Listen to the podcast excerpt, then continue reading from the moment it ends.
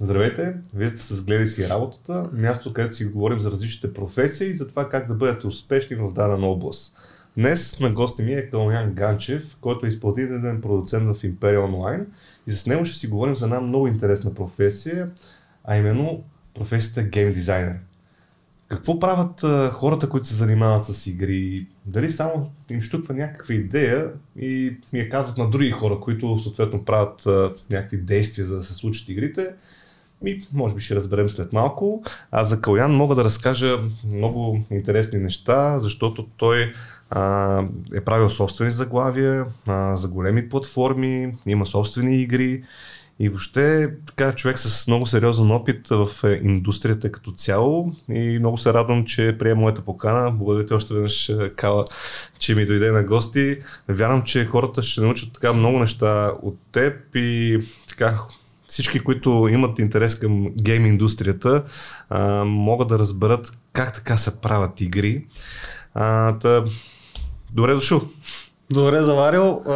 Радвам се за поканата и като цяло инициативата смятам, че е изключително хубава и полезна за всеки, който иска по някакъв начин да разбере повече за една или друга дейност, една или друга сфера. И се надявам информацията, която ще дадем на хората днес, да им бъде полезна. Ще гледам максимално много примери да давам от живия живот, от неща, които съм се сблъскал с тях. Защото в книгите много неща пише, но в края на деня житейския опит, който се практически опит е за мен е най-безценното нещо. Абсолютно. Тук точно това се стремим да, да правим хора като те, професионалисти в дадената област, да разкажат повече с примери, с идеи, с дори работото си ежедневие. Така че ако харесвате това, което правим, харесвайте, споделяйте, коментирайте, пишете ни, давайте идеи, защото заедно ще направим така, да работим това, което харесваме и обичаме, а не това, което трябва. А, ми, като за начало аз се обичам с всички мои гости така да ги разпитвам за едно друго време. Преди няколко години само, да. когато са били още тинейджери. А, ще бъде интересно да, да започнем от там, да разкажеш малко повече за теб. Да кажем от наистина там 8-9 клас, 10 а, с какво си занимавал, какво си учил, къде си бил, мислил ли си тогава за игри, въобще всички тези, как да кажа, а, житейски а, детски трепети, които са били към, в теб в този момент. Както казаш един поет, да се върнем назад в дните. 2000 и коя година ще да е било това, и трета, четвърта. Осми клас аз учих тогава в професионална техническа гимназия в Разград. Специалността ми беше компютърни системи и тогава като повечето хора не бях още супер убеден, че искам се занимавам с разработка на компютърни игри, но сметка на това ми беше като хоби, защото от 2003 година някъде са ми първите игри, които са самостоятелни, цели игри завършени. Но през целият този период съм си ги правил просто като, като хоби, като занимавал съм се с я да правя някакви нива, някакви такъв тип а, нали, модове дори ако щеш. А, и така мина в общи линии средното образование, нали, точно а, 2003, 4, 5 година. А, по-късно аз установих всъщност, че искам се занимавам с игри. А, това беше вече след като бях завършил средното си образование, въпросната специалност компютърни системи. Може би докато го учих това нещо, живеех с идеята, че аз ще занимавам с поддръжка на компютри. Защото това е нали, в ученическите години много често, поне сме събирали, играли, позали и по разни хора. Това беше нещо, с което компанията около мен, хората около мен, основно от това се интересувахме. От компютри, от технологии, от интернет, преинсталации на Windows, видеокарти, драйвери, всякакъв такъв тип штуроти, които днес нали, не са чак толкова модерни, младеща с други неща се занимава днеска, но тогава така се изкарах средното образование, чисто и то професионално се води, но не започнах да се занимавам с това нещо професионално. Записах да следвам всъщност след като завърших. Първото ми следване го прекъснах бързо, защото то, целта му да го запиша беше просто да избегна последната наборна служба. На хората ще им кажа, радвайте се, че днес вече няма наборна служба. Тогава имаше и не бях единствен човек, който най-вероятно е записал висше образование, защото да избегне наборната служба, въпреки че от време на време си казвам, аз трябваше да отида изкараме на казарма. Да видиш какво е. Ми, да, някакво такова изживяване, което днеска вече сега да го иска човек да го, да го има, трябва по друг начин да, да влезе в системата на отбраната. А, да, да, първото висше образование с тази цел го записах. А, второто вече с по ясната цел, че не бе, това, това го записваме, защото това да го работиме след това. А, но в а, един момент понеже отскочих до щатите, като много други студенти, които отиват на... Те казват, че ходят на бригада, аз казвам обаче, съм ходил на програма за културен обмен, защото тя така се нарича официално. Никъде няма в документацията, че отиваш на бригада, на трудова бригада. Води се програма за културен обмен. Та 2007 година беше това, като отидох до щатите. Изкарах си лятото там. И всъщност той катарзиса, решението да започна да правя игри вече с по-ясната идея, че може би искам това да се прехранвам, дойде след това, като се върнах. Защо дойде след това? А, защото просто там аз видях едни хора, които не бяха един и двама, всъщност много, много хора видях там, които без значение в момента в какво положение се намираха, каква им беше възрастта, каква им беше професията, те имаха мечти тия хора. Казваха, ние сега го правиме това, обаче идеята не е да правим нещо друго. Имало е хора, които са с по две работи, с по три работи. В свободното си време имаше един, той беше чистач. Вика, аз поправям коли, реставрирам автомобили, искам това нали, да ми е основното занимание и затова сега съм чистач тук, за да мога да си докарам достатъчно пари да си правя другото нещо. И така в тази среда на хора, които имат мечти и цели, някакси ми повля положително, надявам се, а, и реших като се прибрах тук, това учението, то е готино, ама ти искаш да правиш игри, защото малко или много аз играя реално от 4 годишен. И Добре. тогава, като съм почнал да играя, не съм спирал до ден днешен. Разбира се, днес вече значително по-малко, по обясними причини, но игрите са били част от живота ми през нали, тая, на това цялото време. И си казах, е тия хора имат мечти, и аз имам мечта, е така ще почна аз да правя игри и да, 2007 година, зимата, някъде започнах съвсем вече целенасочено да се занимавам с това да правя игри с идеята, че искам да ги издавам, искам от това да се прехранвам. А т.е. мен ми стана това интересно, нали, ти играеш от 4 годишни игри. Помниш ли първите, как да кажа, първите трепети, какви игри си играл, помниш ли на какво е било? Нали, ние сме си говорили с теб. Помня, и то много ясно помня. Тя първата ми персонална конзола, тя беше такава преносима конзола, беше е, една коледа се беше случило това в Разград. Ние по него време живеехме в Русе, но бяхме на гости в Разград при баба ми. И ни подариха две игри на мен и на брат ми. Неговата беше зелена конзолка на цвят и имаше игра баскетбол, която е като ако хората, които са малко по-възрастни си спомнят, имаше едни с един вълк, едни яйца, които се разнасят през екраната. Неговата беше такъв баскетбол, моята беше хокей. Розова беше на цвят. Е, просто аз по цвета си я харесах, не по спорта. Да. И, и това ми беше първата преносима конзола. От там нататък се тръгна след това с Тетриси, с Nintendo, Sega, PlayStation и компютри. Много, много конзоли съм имал през живота си. И да, това беше началото. А помниш ли да, в тези години първата игра, която така а, бе, много те е впечатлила и си започнал така много да играеш като някакво време, на което да отделяш? Ми, може би е било някои от аркадните игри, защото тогава имаше е, аркадни автомати, на които отиваш, слагаш жетони или стотинки, е, спрямо който както си ги е направил. И играехме и на Street Fighter, и на разни такива бойни игри, като Samurai Showdown, е, X-Men също, това са ходиш на страни, бита мъпи и трепеш някакви хора. Но да, аркадните игри, те, защото тогава аркадните автомати предлагаха по-хубава графика от домашните конзоли. Тоест, нали, Nintendo има един тип графика 8 битова, аркадните автомати имаха по-хубава графика.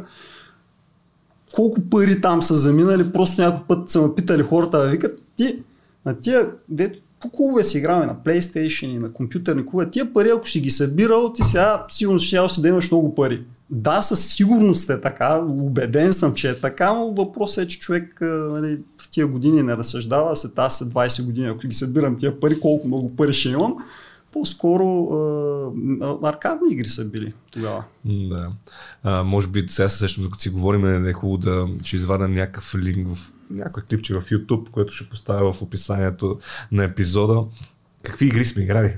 Защото нищо общо няма с това, което играем в момента. И по-младите ни а, така, хора, които слушат, гледат, най-вероятно не са се докосвали до точно този тип игри. Аз си спомням, примерно, едно Супер Марио беше такъв хит, че можеш за седмици да стоиш на телевизора. Да, нещо друго, което хората днес не си дават сметка е, нали, те говорят за микротранзакции, как те вече не са микро, защото има плащане за по 100 долара вътре в игрите. Но аркадните автомати това са оригиналните микротранзакции, защото ти отиваш, слагаш 25 цента или 50 цента, нашите бяха стотинки, тогава 50 стотинки, но това е оригиналната микротранзакция, където ти слагаш тая монетка, играеш, имаш два живота или един живот, колкото играта там ти даде. И като умреш, ако искаш да продължиш да играеш, трябва да сложиш още стотинки и от тази гледна точка игрите тогава бяха в пъти по-трудни, точно за да така изкарваха пари. И нещата, които днес ги приемат за даденост много хора, като туториал, който ще ти разкаже, ще ти обясни как да се играе играта, те, те ги нямаше там тогава тия неща. Беше, пускаш играта и почваш да натискаш копчетата и гледаш какво става на екрана и така преценяваш с кое какво се прави. Да. Добре, каза вече там е 2007-2008, нали, като, mm-hmm. като години. Тогава решаваш, че твоята мечта е да правиш игри. И си казваш, абе сега тук м- това е моето нещо, ще почна да се занимавам с игри. А всъщност някой друг влияе ли ти в този момент на това решение или е по-скоро от, от интереса, който имаш към игрите? Ами, за мое щастие никой по никакъв начин не ми е казал, бе, що не пробваш да правиш игри. По-скоро това мога да го дам като съвет на хората, които те първа искат да започнат да правят игри ще срещнете много неразбиране от страна на дори на вашите близки приятели и роднини поради една много елементарна причина, че за тях това, че вие имате идея а, да правите игри, може би в това отношение, дори ако искате да сте ютубъри, инфуенсъри или инстаграм хора, понеже те не разбират, че вие всъщност правите някакъв тип продукт, и че това нещо може да, да се изхранвате с него, нали, то не е като стандартните професии. Ще станеш лекар, ясно е какво правят лекарите, извършат определен тип дейност, получават за нея пари.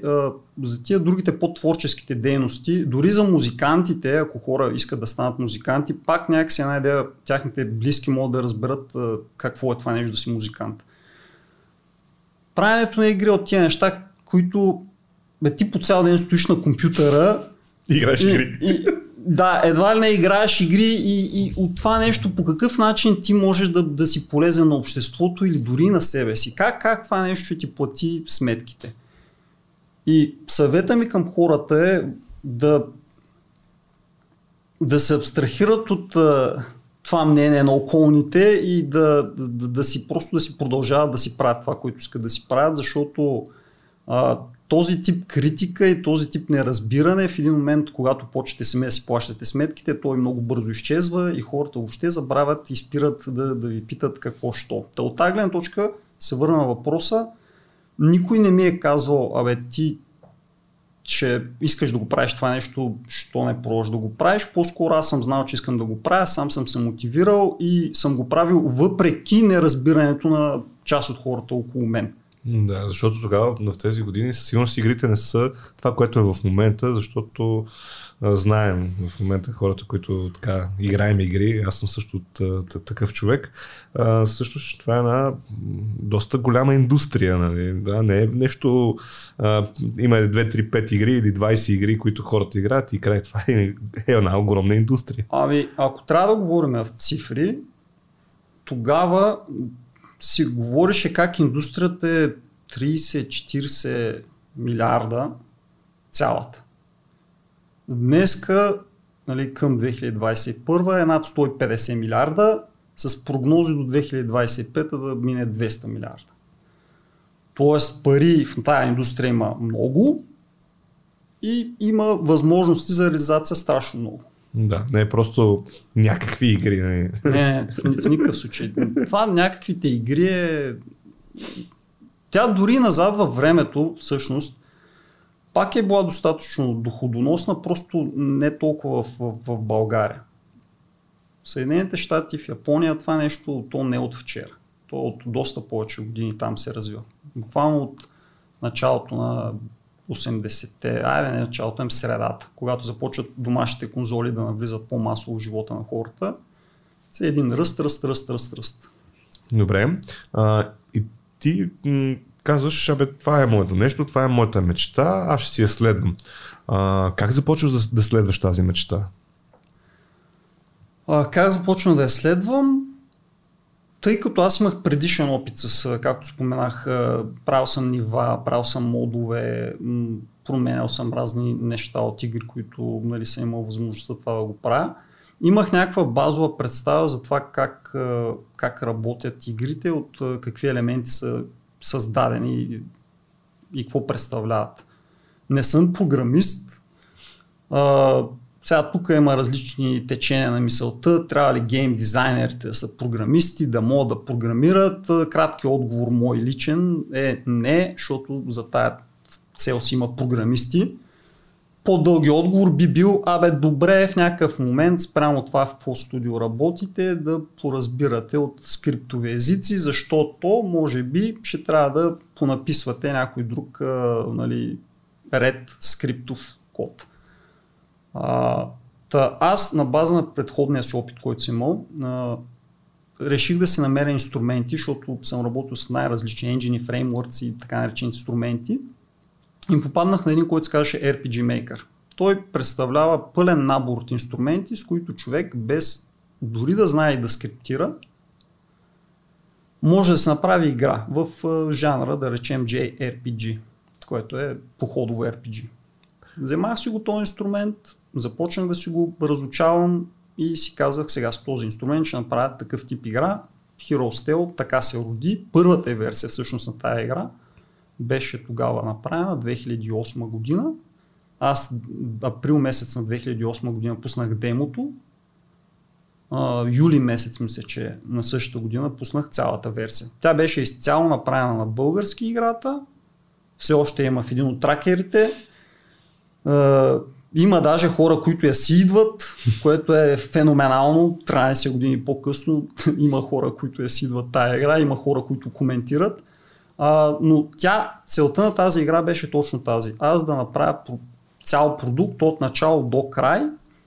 Не, не е била направена с цел а, да изкарам пари от нея, просто беше направена с цел да се науча и да дам нещо на, на хората.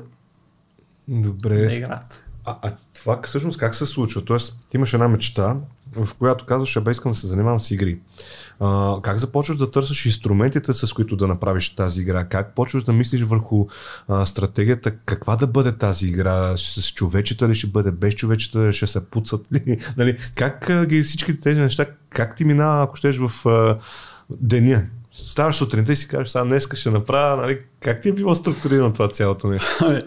То, тогава беше интересно, защото се бях върнал от щатите и бях още на другото часово време и ти казваш деня, то по-скоро беше нощта, защото още бях по западното време. А, идеята е точно тази, че аз реших да направя игра. И си казах сега тази игра, в какъв жанр ще е. Дали ще е шутър, дали ще е RPG, дали ще е нещо друго. Реших като много гейм дизайнери, почти всеки гейм дизайнер може би в живота си решава, че трябва да направи Open World RPG и аз бях, ми, това е дошъл момент, в който аз ще правя Open World RPG и какви са инструментите, с които мога да го направя това нещо. Тоест от идеята каква искам да ме играят като жанр, това ме насочва какви инструменти биха ми били полезни. Прегледах най-различни фреймворци, този, който е RPG Maker ми се стори като този, дали, който ще ми помогне най-бързо, най-лесно и най-адекватно да реализирам тази идея. Можеше да го направя с GameMaker, можеше да го направя с Unity, а, с Construct дори. Аз избрах RPG Maker, просто на база на анализ и преценка казах това е моят инструмент. Избрах го този инструмент и оттам нататък вече като имаш идеята ще правиш Open World RPG,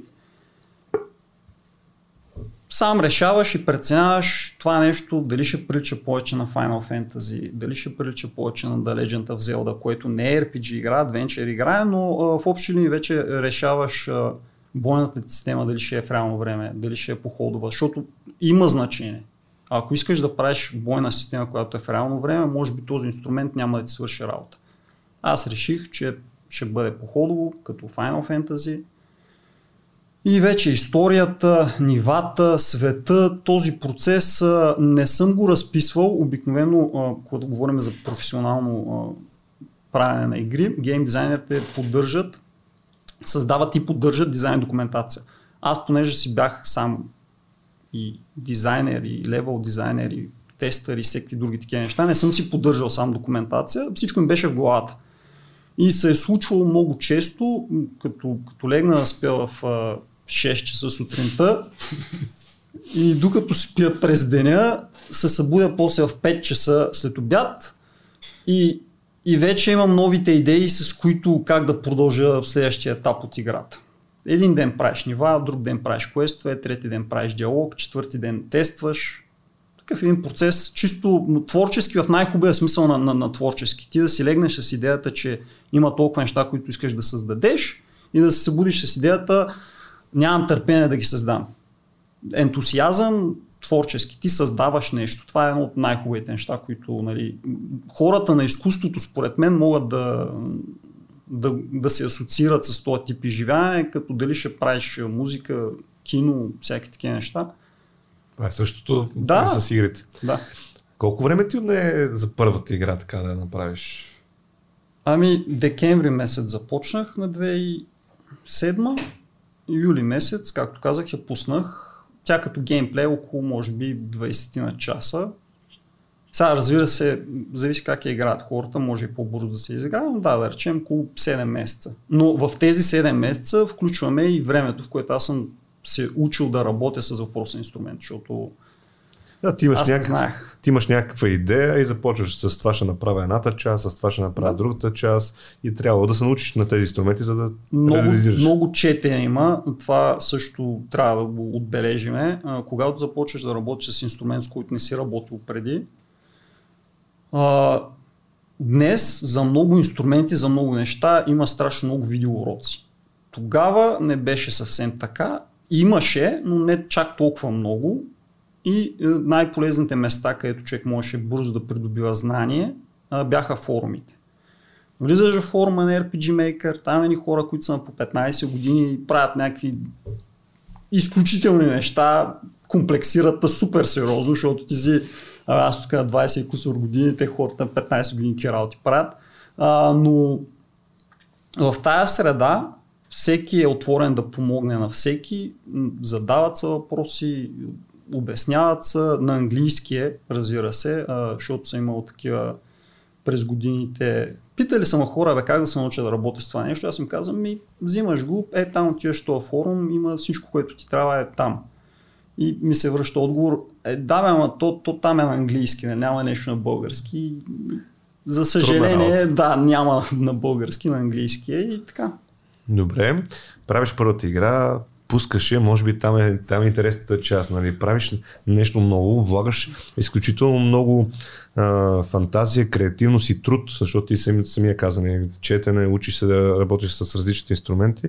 И какво се случва, когато я пускаш? Може би милиони потребители влизат в тази игра или? О, това беше, това е едно от тия неща, ето, като раждането на първото дете за хората, които имат деца, дето не се забрат тия работи, защото буквално нали, това е твоето първото си дете. Тогава тази игра, понеже, пак казвам, аз се направих с идеята да, да я дам на хората. За, за безплатно, затова е на български, тя дори не беше на английски.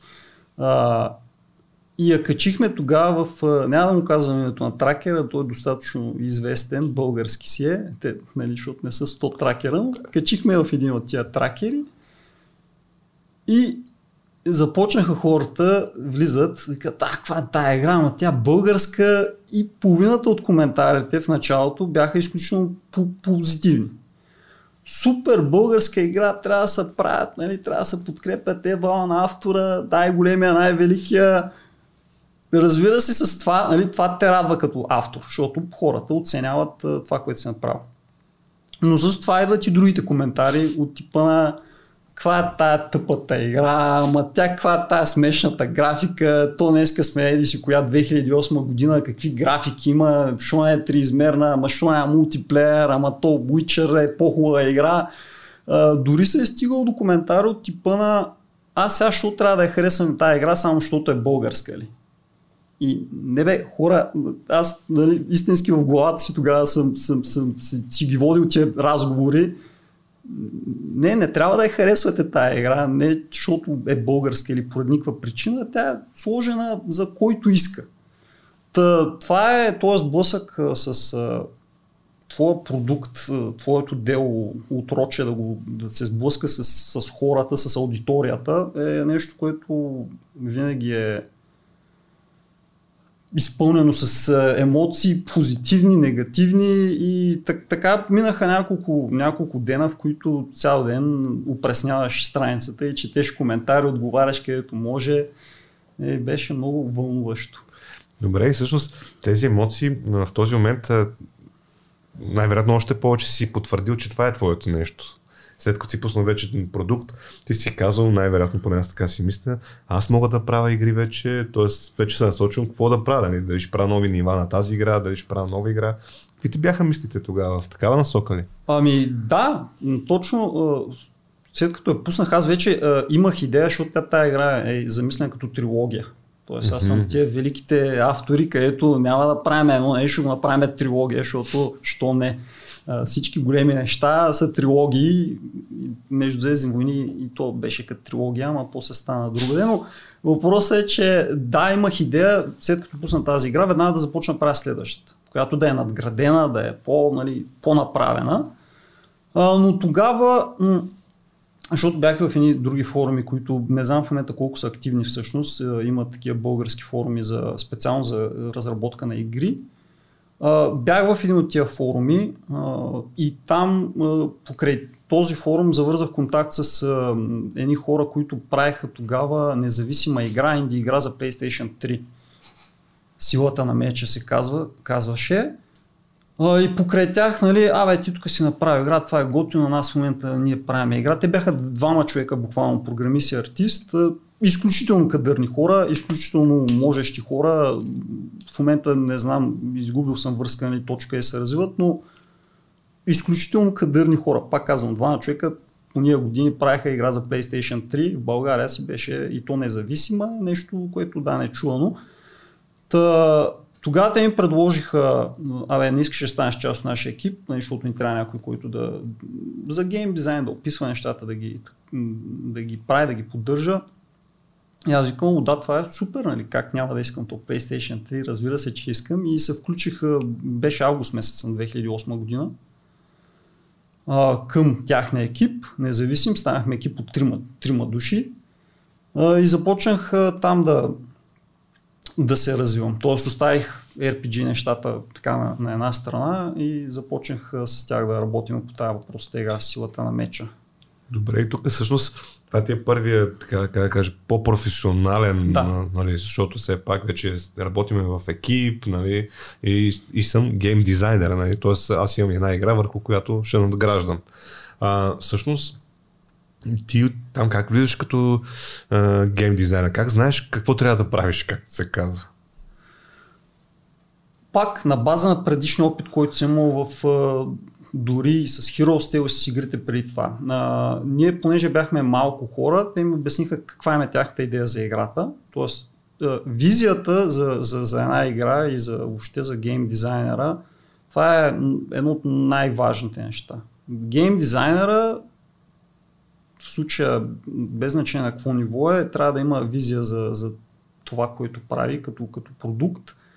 Креатив директора или гейм директора, това пък е човека, който има абсолютно цялостната визия за цялото нещо. Това са хората, които те играят играта си в главата си, представи си като някакви шизофреници, там нещо си представят някакъв свят, до преди дори да са написали един ред от дизайн документа. Обикновено така се случва. И по време на цялата имплементация на играта, тия хора непрекъснато имат цялата игра в главата си. Тоест имат стъпки напред, както се казва. Да, те, ако си представиш Супер Марио като игра, Миямото, господин Шигеро Миямото, той от първото ниво до последното ниво знае какво, как ще се случва. И, да, има промени в този целият дизайн, но, но като, като цялостна картина ти го имаш това в главата си. Те като ми разказаха тяхната концепция, нали, тяхната цялостна картина, казаха ми това ще е бойна игра, която такива ще са нивата, такава е основната цел на играта. Аз на база на това нещо започнах, първо го описах, което беше тяхната концепция, след това вече започнахме да го разширяваме и, и да го конкретизираме. Защото едно да кажеш, искам да правя бойна игра, с където ти имаш меч и се биеш срещу други хора, които и те имат мечове. Това е мета концепция някаква такава. Вече да го прецизираш, да кажеш, тази игра ще има 5 нива, първото ниво ще е в град, второто ниво ще е в гората, третото ниво ще е в някакви подземия. Тук вече се специфицира и се конкретизира самия дизайн. Та, аз моята роля беше точно такава там. След като имам тяхната метаконцепция, да ги конкретизираме нещата. Тези противници ще имат такива оръжия, такива ще са им атаките, твоите атаки на твой персонаж са такива, а, нивата ще са такива, а, бонуси, ако ще има някакви допълнителни оръжия, босове, как ще атакуват, всички тия неща, как ще награждаваме играча, дали ще има система за прогрес, каква ще е. Какво казвам под система за прогрес? Един прост пример в Diablo 2 Отиваш, най-малкият геймплейн луп реално на Diablo 2 е ти с твоето човече отиваш, убиваш противник, от него може да ти падне награда, може да не ти падне, но винаги ти пада experience, т.е. точки опит. Като събереш достатъчно точки опит, ти вдигаш ниво, като вдигнеш ниво, ти дават едни точки атрибутни, които ти правят героя по-силни. Тоест този геймплей луп, гейм дизайнера трябва да, да го измисли и трябва да го конкретизира. Като убиваш противник, че ще може да случва едно от еди си неща.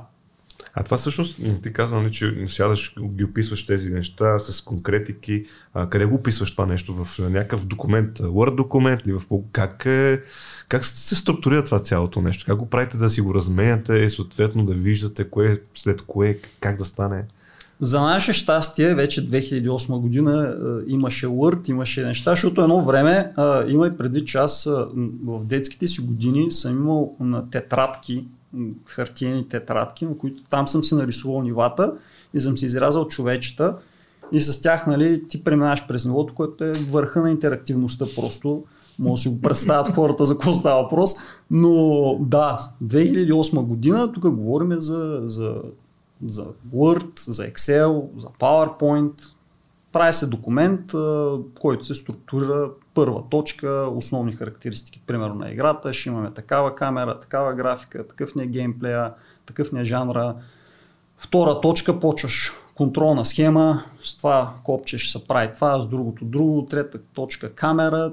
Цялото това нещо, да, то се описва в а, дигитален вид, в документ, който се споделя, всички от екипа съответно имат достъп до този документ и си четат тяхните неща. Тоест програмиста чете, трябва да направи контролна схема, която при натискане на тези бутони да се случват тези действия. Артиста го чете това нещо, трябва да имам 5 противника, единия да е голям и здрав, другия да е нисък и по-слаб, третия да има шапка, четвъртия да няма. Тези неща, да, гейм дизайнерът той ги описва за, и за програмистите, и за артистите, дори и за аудиоинженерите, нали, аудиодизайнерите всъщност.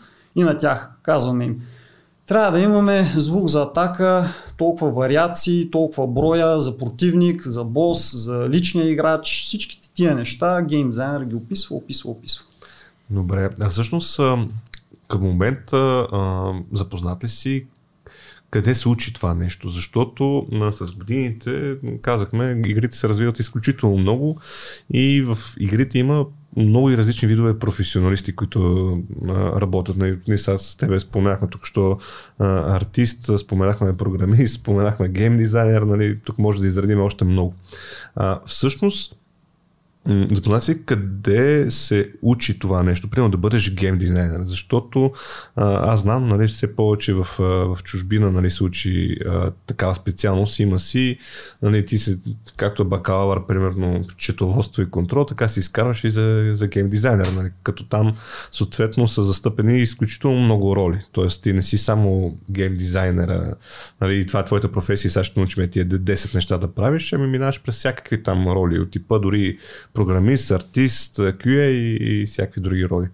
А, може ли да кажеш къде може примерно човек да се насочи? Примерно сега, ако аз реша, че искам да се занимавам а, и да стана гейм дизайнер, къде мога да отида да го уча примерно това нещо или пък не е задължително?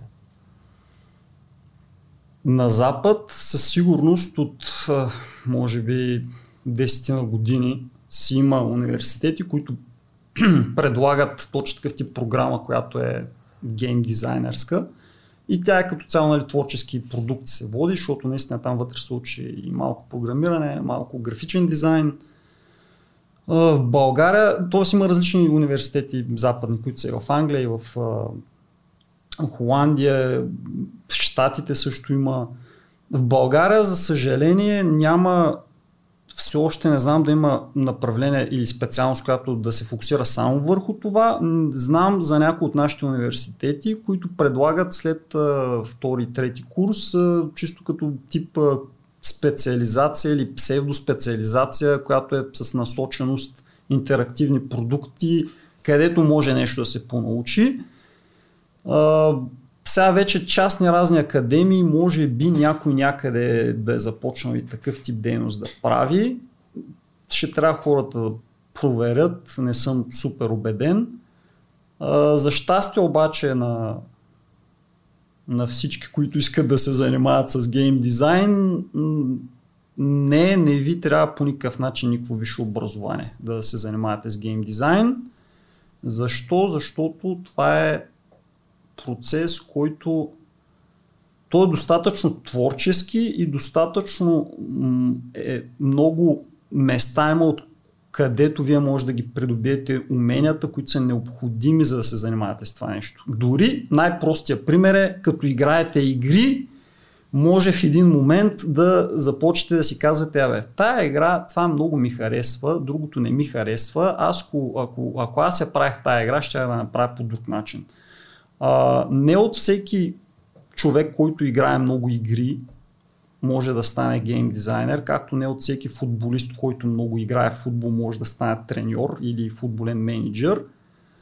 Същото е валидно и в обратна посока. Не от всеки гейм дизайнер може да стане про геймър, много често хората, които измислят игрите, които вие ги играете, не са най-добрите в тези игри. Нали? То малко парадоксално звучи, ти си измислил играта, ти знаеш нали, всички тънкости, що не си най-добрия. Еми, защото просто твоята работа не е да, да си най-добрия на тази игра. Твоята работа е да направиш тази игра да е най-готината игра.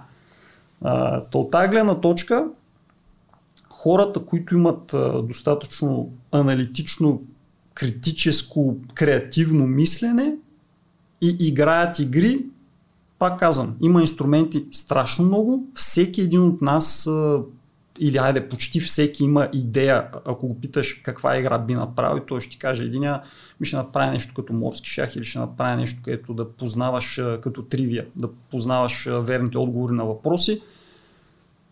Като имаш идея, инструменти бол, изключително много, материали, туториали, упражнения изключително много. Книги също има страшно много за гейм дизайн. тук мога да кажа на хората, като един човек, който предимно чете книги с картинки вътре в тях, наистина, ако няма картинки в книгите, не обичам да ги чета, но дори това не е задължително. Не е задължително за някои професии, със сигурност трябва да се чете литература, затова не е задължително. Аз бих ви посъветвал да играете игри, които са а, в жанра, в който вие искате. Вашата идея е такава, ако ти имаш идея да правиш RPG игра, отиди, изиграй някой от най-емблематичните RPG-та, виж там какви са механиките, виж ги защо са направени, помисли малко, защо са направени по начина, по който са направени.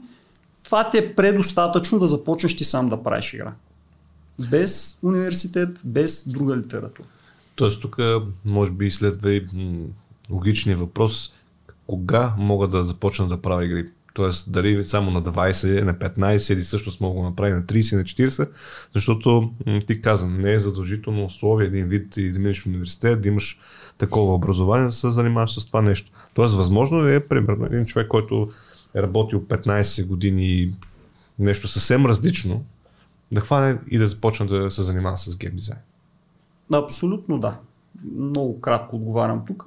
Стига да си на повече от 5 години да малко да, да разсъждаваш вече достатъчно логически адекватно, можеш. Може и на 100 години да правиш игри. Тоест ти може дори даже цял живот може да не си играл игри, да си стана на 105 години, да си, примерно, да си решавал судоко или да си решавал кръстословици и да кажеш, Абе, що ще е много готино тия нали, неща, ето аз ги правя, ако, ако вътре в тях има една такава механика, където примерно думата да ти дава някакви точки на база на тия точки, има, има други хора, където се състезаваме с тях и ето имаш първо, първото Battle Royale Судоко, да речем, или първата Battle Royale кръстосовица. Добре, а какво ще помогне, може би ти каза, на книгите има тутория, какво ще помогне на, на, на един на начинаеш гейм дизайн, който иска да занимава с това нещо. Може би първо да играе много игри, да разсъждава повече върху тях, да, да чете книги на тази тематика, да гледа туториали. Изпускаме ли нещо, което можем още да добавим? Със сигурност самото игране на игри за, за развлечение не, не е достатъчното условие. Трябва пак казвам, това аналитично и критично мислене да, да се прилага. Защото ако ние просто играем игра или дори, мога да дам друг пример, нали, защото ние говорим се за игрите, ама ето да речеме, аз много обичам да слушам музика или много обичам да гледам филми, да ходя на театър, да ходя на опера. Ако съм само зрител там, който просто се наслаждава на, на представлението и на актьорската игра, на аранжимента и на тия неща, без да се замислям защо тук режисьора е решил а, нали, готините пичове не гледат към експлозии? Има една така пародия, където винаги като има експлозия на заден план и те хората винаги гледат напред в камерата с една така един поглед нали, 10 000 метра напред, а то за тях всичко експлодира. Това защо се прави? Очевидно в някаква нормална обстановка ти ще си е, какво става там, нали, ще се... Тия въпроси човекът започва да си ги задава нали, в контекста на игрите, той вече има, има, има началните предпоставки да, да ги имплементира тези неща в неговия си продукт. И да, имаш идея, искам да правя шутър, пускаш шутъри, гледаш. Защо в тия шутъри примерно има толкова наброй оръжия? Защо в повечето шутъри има оръжие, което е нали, обикновено ти започва с пистолет което е оръжие, което не стреля много бързо и не прави много демидж, обаче в някои от модерните шутери пък има неограничено количество муниции. Защо това е така? Защо всеки шутер има шотган? Защо всеки шутер има рокет лънчер? Защо всеки шутер има снайпер? За, защо, защо, защо? Ми, започва си ги задава човек тия въпроси, мира си отговорите. Ако не е сигурен какви са отговорите, отваря Google, защо всеки шутер има шотган? И ще му излезат стати, обяснено, клипчета, нали, ако иска по този начин да намери тази информация. Добре. Все по-интересно, аз сега като ти ги разказваш тези неща, се върнах и аз в моето детство. А, ясно, игрите бяха по-малко, бяха по-различни, не изглеждаха толкова готини, колкото в момента. Обаче се сещам за едни други вид игри, които съм играл и въобще това не значи да стоиш на компютъра, ами всъщност книгите игри. Тоест, да книгите игри може би са един много хубав пример за това как може човек да, да почне дори да се занимава с гейм дизайна. Тоест ти може да напишеш една книга игра. ти можеш да измислиш дори бордова игра. Защото не се свърди човече. Монополи, риск и всякакви такива неща, това са бордови игри. Magic, uh, нали, The Gathering, картова игра. Yu-Gi-Oh! там карти, картова игра. Uh, много от гейм дизайнерите са, не са започнали, т.е. първото им нещо, което са направили, не е било компютърна игра. Много често те започват с бекграунд, който е от бордовите игри, книгите игри, а дори има хора, които са започнали, примерно дори като а, тестери. Тоест човек е тествал, тествал някакви игри и пак в един момент в главата му се заражда въпроса, бе, това, що така е направено, аз мога да го направя по-добре. А, това е много важно да, да има нали, човек творческото мислене, да, да, да каже и да си повярва, аз мога да създам нещо. Тук дори то не е свързано с винаги непременно ти да, да мислиш, че може да го направиш по-добре. Просто дори мисълта, че аз мога да създам нещо е изкрицата, която може да запали нали, целият този пожар да. на креативността. Аз съм мислил, много отдавна съм чел така книга игра. Предполагам, излизат все още. Аз съм мисля, да дори с теб имаме един наш е, бивш колега, с който, който се занимава доста по-професионално. Една хубава идея може с него да, да, да го видя какво прави този човек, да, да разкаже той за, за това, което прави, защото там също са доста интересни нещата. И аз си спомням, наистина, в детските си години, книгите игри имаше там няколко, които си бяха супер такива зарибяващи. Сядаш и четеш и не можеш да се откъснеш. Нали? Тоест, ако ме накарат да чета учебника по биология или нещо друго, със сигурност не, не съм обръщал чак толкова внимание, докато това нещо е, което ме е привличало и така а, и съм гледал. Добре, а, ти каза, започваш нали, да се върнем в твоята кариерна пътека вече се занимаваш, описваш документация, казваш какво ще се прави, даваш предложения с другите двама човека, в, с, които си в екип. Как се развива заглавието върху което работите? Как успявате така да, да работите? Как слагате нови нива ли? Тоест как въобще надграждате играта? Това беше един процес. Тук може би трябва да отворя една скоба за хората, които искат да се занимават с правене на игри, а, има две направления, в които те могат да се развиват. Говоря за две основни направления. Едното направление е вие може да сте независим разработчик, така нареченото на английски инди или independent разработчик. Това са хората, които стоят, ядат инстантни нудали, защото нямат пари за друга храна и, и, и правят игра плод на, на, нали, на голяма любов и страст 10 години, като дали ще е Super Meat Boy, Fes, Braid и много примери има. И там творческия процес минава много творчески и много по различен начин, отколкото ако вие вземете другото направление, което е по корпоративното в най-хубавия смисъл на думата, където а, имате по-голям екип а, с а, цели, които са т.е. не е задължително дори да работите по игра, която вие сте измислили, може да работите по друга игра, която някой друг е измислил, по продължение на игра но там вече има едни процеси, които са свързани, ние по-късно ще го засегнем това, с разни срещи, разни отчети. Та, тези две неща, ние когато работихме по просто заглавие, го правихме по още по инди направлението. Тоест, няма сутрешна оперативка, еми днеска ще е много яко в играта е това да го вкараме ми айде да го вкараме, ама днеска. Ма, не, че вчера сме правили нещо друго.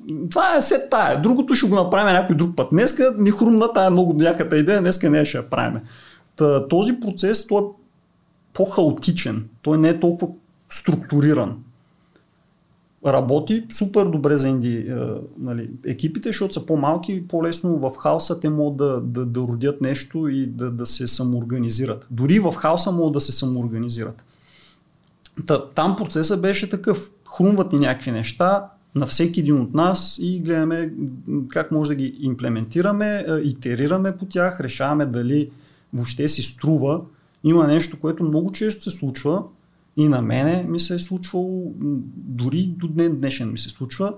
Събужда се сутринта с най-яката идея, която просто ти, ти чак си стоиш се чуеш, а аз как можа да измисля тази толкова яката идея за, дали ще е за механика, дали ще е дори за цяла игра отваряш Google, за да, за да видиш това, което си го намислил, дали някъде въобще го има и, и как може да, да се насочиш, за да започнеш да го имплементираш, да си направиш проучване, така нареченото проучване. И всъщност то се установяваш много бързо, че това, твоята много гениалната идея не просто някой друг вече е измислил, ами те даже вече са имплементирали и тя даже вече, примерно, играта е направила пари. И тук нали, този сблъсък с действителността, който ти си казваш, е, то явно аз не съм чак, чак толкова велик гений, мислител на гениални генератор на идеи. Някакви други хора са ме изпреварили и да, човек трябва да, да прецени, нали, да вземе а, решение дали си струва вече тази идея да, да имплементира по начина по който си е мислил или въобще тотално да е задраска. Нещо много важно е тук идеите много хора трябва да, да ще прозвучи малко, не е много как да кажа, мило спрямо тях, ама много хора и то не е много. Всички хора трябва да разберат, че тяхните идеи в общия случай в малък процент са истински гениални, истински оригинални, в по-големия процент са по-скоро някой друг някъде преди вас го е измислил и то го е измислил по по-добър начин. Тоест трябва с едно смирение да, да, да, да подхождат хората, когато нали, е, говорят за идеите си и когато осъзнаят и видят, че някой някъде друга да има по-добра идея от тях. Защото ако човек нали, така мисли с супер високо мнение за е, те моите идеи са най-великите, ти няма ми кажеш аз как трябва да ги правя нещата, не хора, така няма стигнете много далеч. Да, т.е. може би даже в разработката на игри доста би и пречило в един момент а, такова нещо, защото ти ако си мислиш, че си най-велик и караш някаква идея в играта, никой не я одобрява, но ти да си такъв, не, не, аз съм сигурен, че това е хубаво, това играчите не го разбират, което вече това, това, тук пак за, за, за това казвам, че има две направления. Ако ти правиш игри като инди разработчик, там можеш да си позволиш, истински можеш да си позволиш да правиш изкуство. Тоест да правиш неща, които са толкова е, екстравагантни, ексцентрични, че да, просто още света не е озрял за тях. Нали, историята познава много такива примери и в другите направления, кино, музика, литература, изобразително изкуство, където има, има неща, които наистина си спреварили времето си. В игрите също има такива примери за, за механики, които бе пуснати са хората към момента, в който са пуснати, не са ги разбрали, по-късно това става нали, мейнстрим и става разпространено, но това в индустриите може да си го позволят хората да го правят, където пак казвам, процесът е доста по-творчески и хаотичен. Ние тая игра от 2008 година, 2009 година влезе там бизнес ангел инвеститор, т.е. външен, който да той повярва и той в идеята, защото в един момент нали, казвам ти, ти ядеш ли ти инстантни нудали, ядеш ли с лютеница или без лютеница, спрямо дали има. И, абе, трябва да си пари. Значи, разработката на игри е скъпо начинание, може да не е много скъпо начинание, но все пак струва в някакъв момент пари. И ако нямате а, нали, друг доход, т.е. ако ти в момента имаш професия, с която можеш да си плащаш сметките, и обаче искаш много да правиш игри, можеш да си го позволиш това нещо. Обаче, ако нямаш друг доход и искаш веднага да почнеш да се издържаш от правене на игри, инди разработването не го препоръчвам на такива хора. Защото все пак то отнема, отнема немалко усилия, време. Затова казвам, 2008 година аз влизам в екипа, 2009 влиза Бизнес Ангел, 2010 аз излизам вече от екипа. Но те продължават работа по тази игра. Та, тая игра излезе, първата е версия, кога излезе? 2011 или 2012 година. Тук говорим за 4-5 години след като е измислена, да, се ражда идеята. Така че това нещо, инди разработването е колкото и романтично нали, и готино да звучи, то има своите конкретни предизвикателства там вътре, които в другото направление, което е на по а, корпоративното разработване на игри, там тези неща ги няма. Разбира се, там пък има други негативи, нали, които в инди разработването, нали, точно това ние сме тук царете на, на идеята и на творческия процес. В корпоративното разработване там не стоят много така нещата по този начин. Добре. И след това какво, какво правиш ти? Ти казваш, излизам от проекта, той си продължава да се развива. Но ти разрешаваш да, да поеш в друга посока. Да, това е като тия рок групите, нали, където поради творчески различия и ето... Не, то, знам как звучи, но, но така, да. наистина е така, защото много хора а, а, или поне преди имаше, преди години имаше един такъв дебат, а, игрите колко са изкуство и дали въобще са изкуство. Това веднага мога да ясно и категорично да го заявя. Игрите са си съвсем истинско, истинско изкуство а, и няма какво още да се дебатира това нещо. Та да, и, имаше някакви нали, такива творчески разли, различия. Аз излязох от проекта 2010 година и продължих да се занимавам а, тогава, защото вече бях пуснал а, комерциалната версия на тази първата игричка, която споменахме 2008 година, защото той всъщност програмиста а, на този проект беше ми казал, абе ти си направи една игра на български, тя, тя игра от началото до края, що, що не си я направил на английски да пуснеш за пари. И аз му отговорих това, което не те ти казах по-рано, че идеята на тази игра, като съм я правил, не е била да я пускам за пари. Идеята беше аз да се науча и да я дам на хората. След това, да, 2009 година, той като ми го зададе този въпрос, викам, бе, окей, дай, дай пък ще направим и за пари сега. И нали, аз я преработих цялата игра, разширих я, подобрих я, направих я на английски и я издадох продаваше се нали, в разни платформи срещу, срещу пари.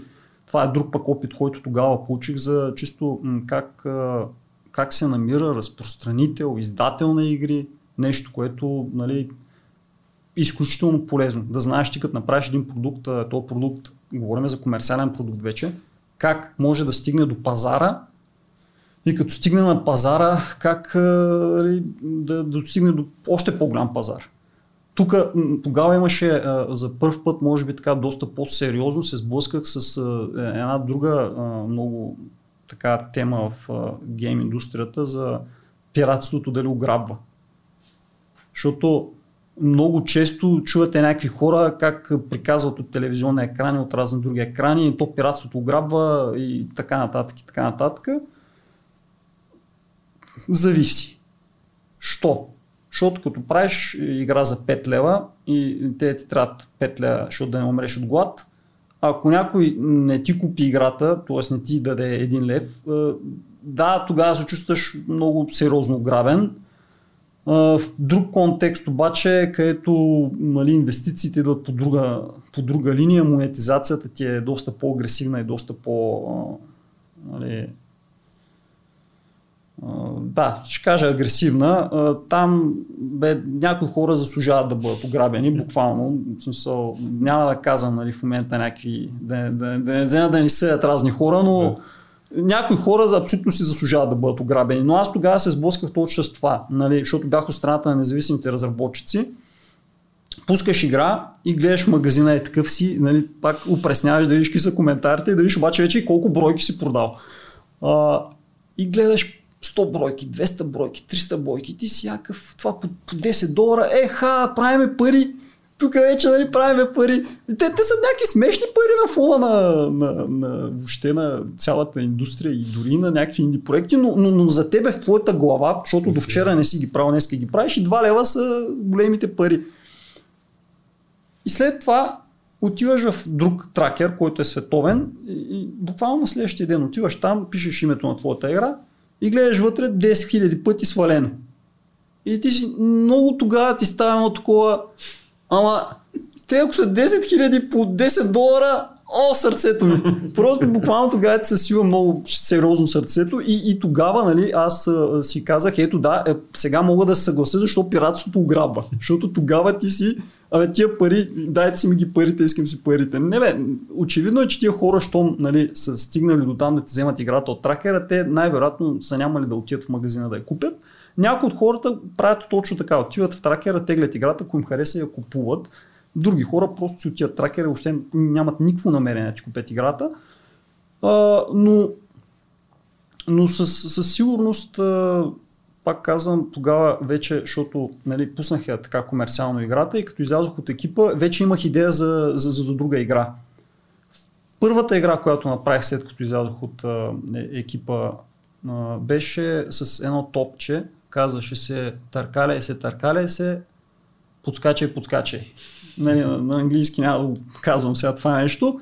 Тази игра защо я направих? направих я, защото много в него момент от време исках да направя тая игра. Просто имах вътрешно много голямото желание да я направя. И тук един друг а, такъв урок, който научих, след комерциално успешна игра, която докарала някакви пари, правиш комерциално неуспешна игра. Какво означава комерциално неуспешна игра? 6 продадени бройки. Което, нали, не те кара да се чувстваш като най-щастливия човек на света, но имаш психологическото спокойствие, че това, което много си искал да го дадеш на света, да, да, да, да се изразиш, нали, да го направиш като проект, си го направил. Тоест, от тази гледна точка аз спя спокойно до ден днешен с тия 6 продадени бройки. По никакъв начин не ми нарушават ценя. Защото ми е по-важно да, да, да живея с идеята, че съм продал 6 бройки, отколкото с идеята, ама какво ще, ще да стане, ако я бях направил тази игра. Да живее човек с въпроса какво ако, не, не е добра работа. Тоест, тук по-скоро човека да действа. Не? Нали? Тоест, да. ще по-добре го направиш. Да, си си отделил някакво време, продава си само 6 бройки, но не всеки може да си го позволи, пак казвам, ако нали, аз тогава може да си го позволя, защото имах псевдо успешна комерциална игра за себе си. Тоест имах вре, времето, в което мога да си платя сметките и си покрия разходите, за да го направя това нещо. Очевидно е, ако нямаш това, тази възможност, че, че не е добра идея да го правиш това нещо. Добре, тук ти вече а, имаш вече години опит зад гърба си, нали, като гейм дизайнер и съответно знаеш кое след какво, как се прави, имаш все повече идеи. А през това цялото време м- не си спрял да играеш игри, предполагам. А, не, не си спрял. Как ще спреш? Ти не можеш спреш да, ще спреш да играеш игри. А добре, какви игри играеш в този момент? Тоест играеш само някакъв определен жанр, в който развиваш твоите а, заглавия или искаш от всякъде да, как кажа, да, да видиш идеи, т.е. да играеш всякакъв вид игри?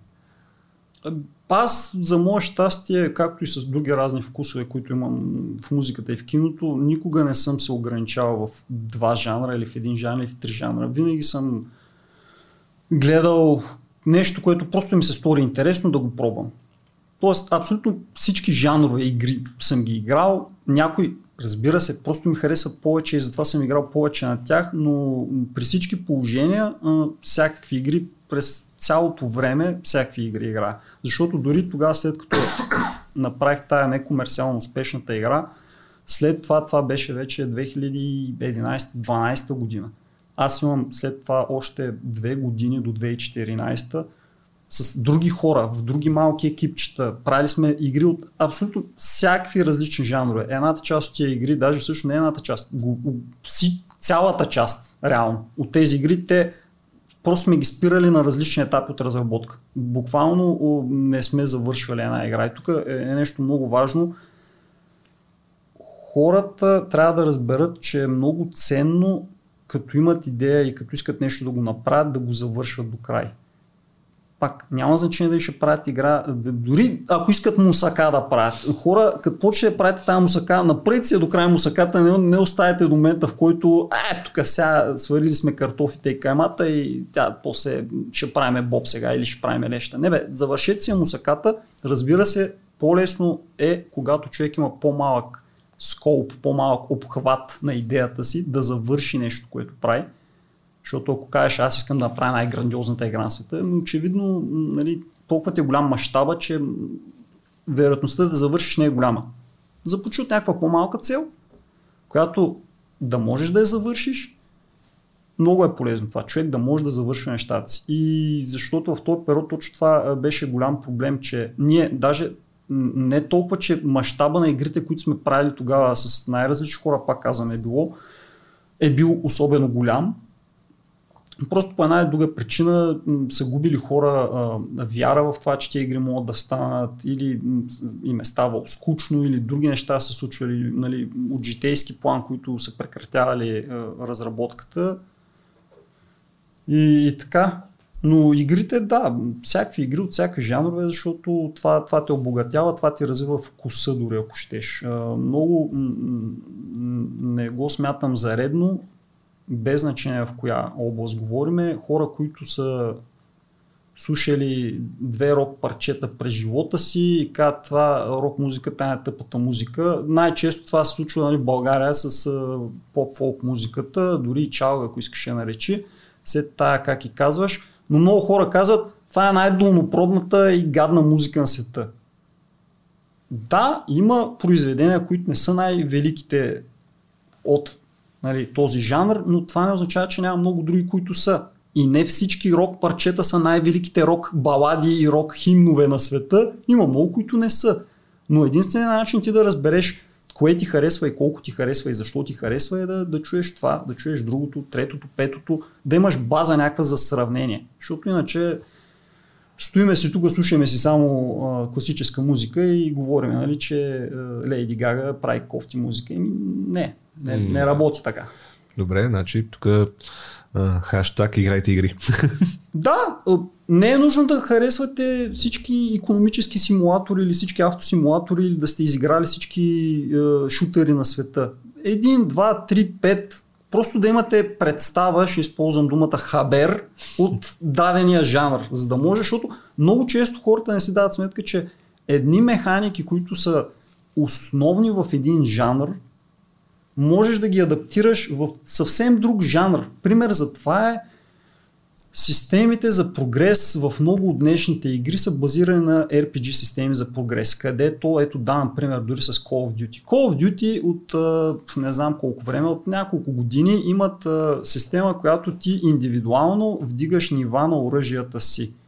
Това нещо, ако се върнеш 2003 година, в Call of Duty няма такова нещо. Аз понеже стрелям с M1 гарант, пушката и тя дига левел и става по-точна и мога да я сложа и какви приставки. Не бе, брат, няма такива неща тогава.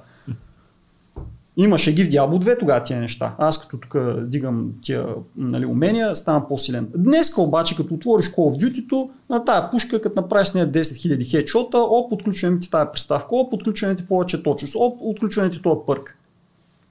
Това е точно така нали, взаимстваш от един жанр едни механики и ги слагаш в, в твоя новия си жанр. Друго. И затова е полезно да, да имаш представа от другите жанри. Добре, и се връщаме на твоята кариера на пътека, всъщност 2013-14 вече 14 а, какво правиш ти? О, тук какво правя? правя следното нещо. Нали, 7 години или там близо 6, 6,5-7 години, да съм бил в независимите среди. Тоест не съм бил там два дена. В, едно, съм, в едното направление. Да, бил съм в едното направление, да. От 2007 от края до 2014 съм правил независимо игри с всякакви хора, всякакви проекти и каквото още там, всякакви инструменти.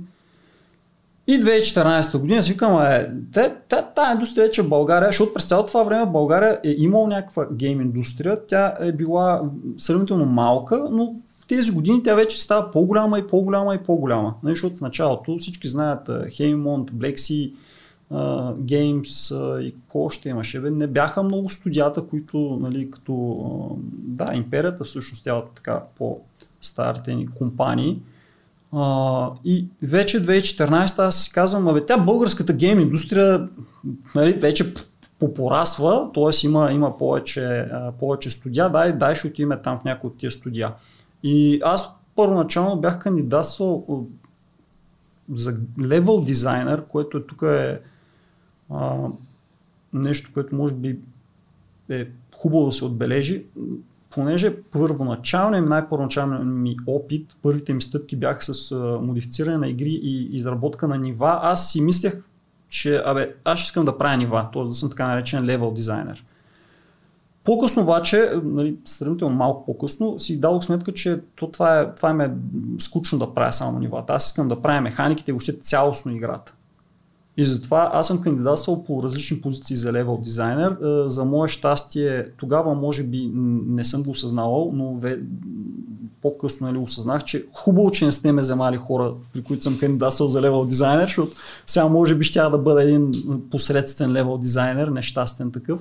А, и започнах да кандидатствам вече за гейм дизайнер.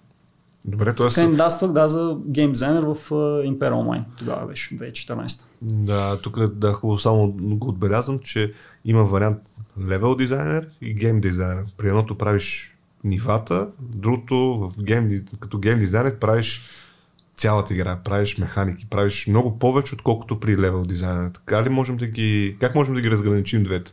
Ами, тук сега мога да си говорим много, много дълго време за, за... Защото гейм дизайна, ако приеме, че е общата а, дейност, длъжност или общата сфера на развитие, вътре в нея, освен този, който е гейм дизайна, който е свързан с механики, общи механики, имаш левел дизайн, където, както ти казваш, то е малко смесеца между графичен дизайн, чисто такъв 3D дизайн, въпреки че то може да е 2D, но е графичен, понеже ти трябва да наредиш сцена.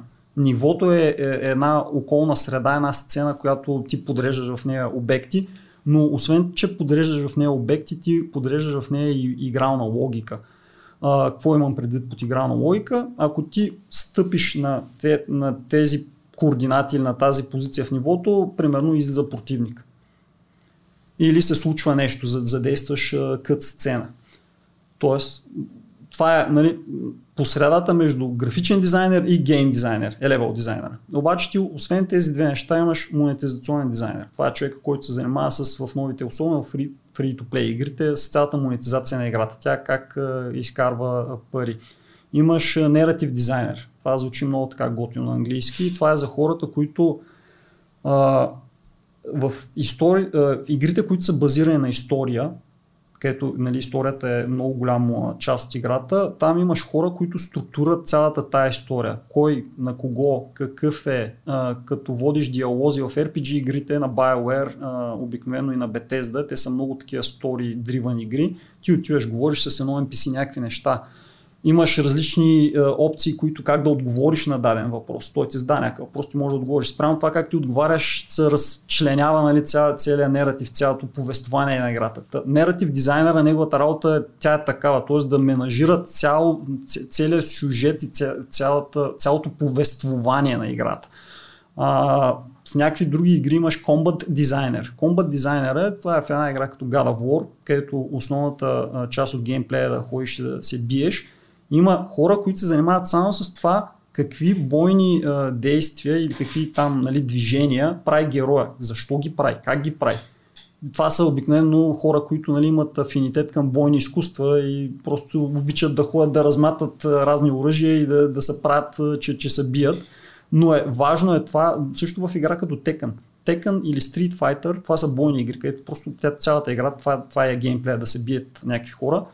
Там ако ти не разбираш от бойни изкуства, нали, и да нямаш представа от това защо е важно дистанцията, каква е частотата, с която се случват ударите, скоростите, с които се случват, дори силата на въздействие каква е, защото нали, едно е да направиш удар, който, а, който взима 5 кръв и, и, и, се усеща лек, друго е да направиш удар, който се усеща като силен, той не може да взима 5 кръв, защото играча ще каже, абе това е някаква епична анимация, тук той замахна отдалече, пък му взима 5 кръв, нали, какво става тук?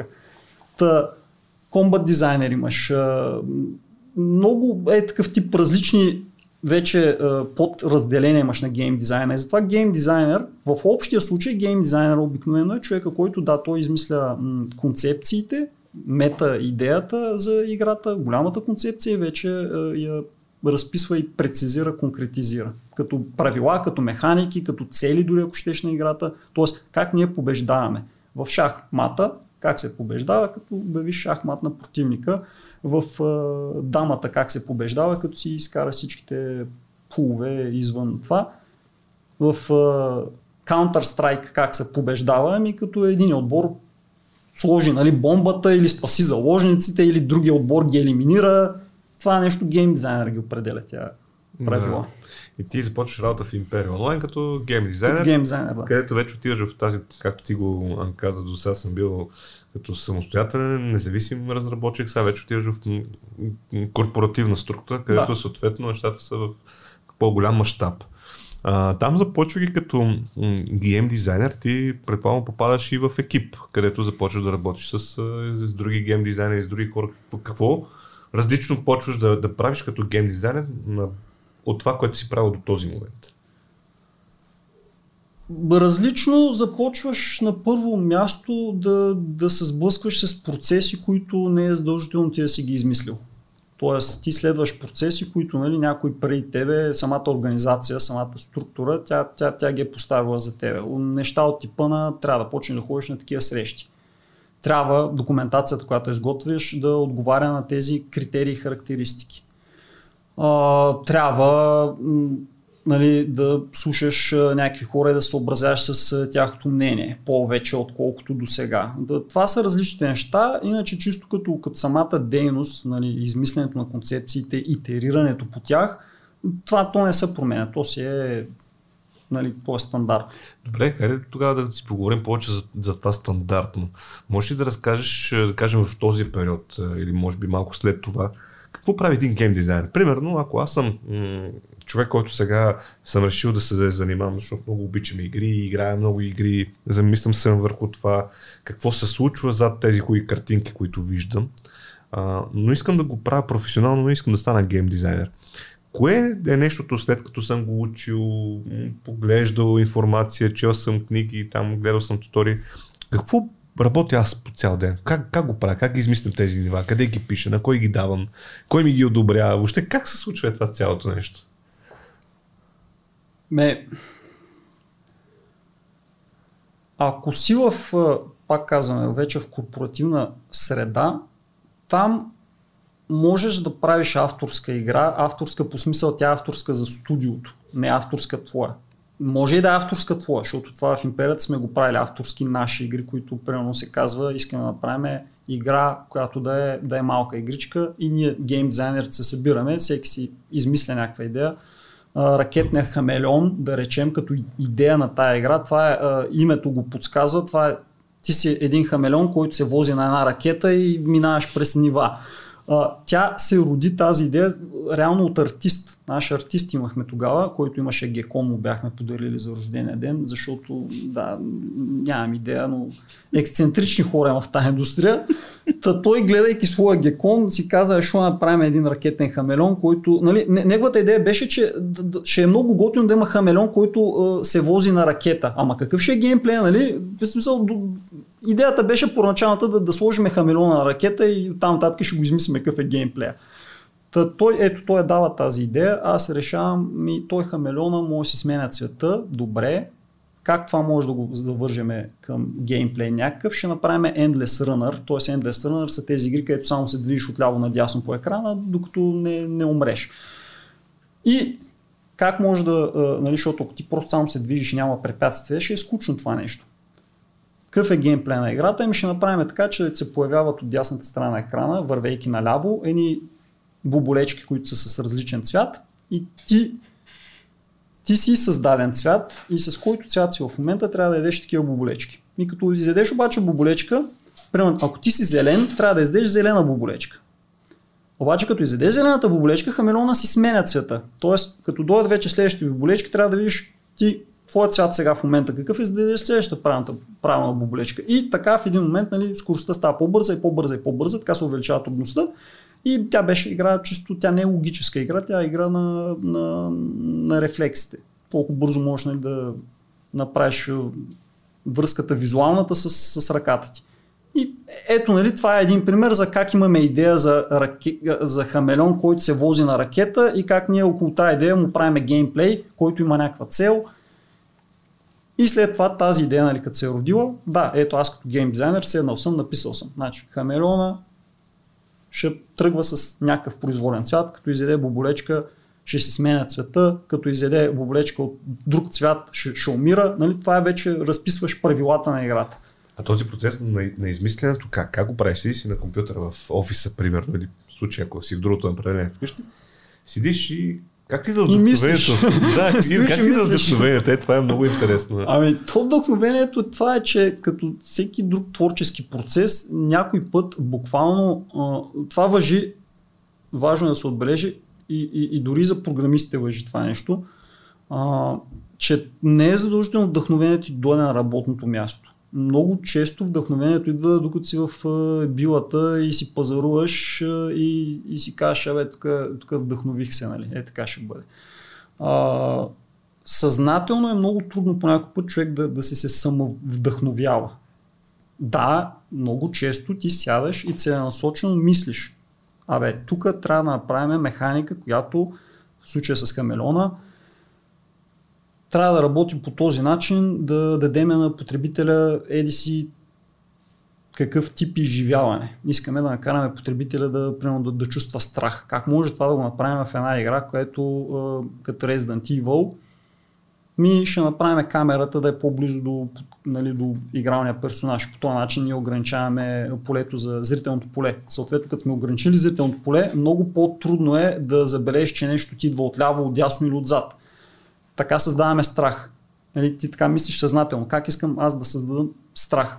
Ако искаш да създадеш предизвикателство на, на, на, на играча, как? Еми, пак много лесно.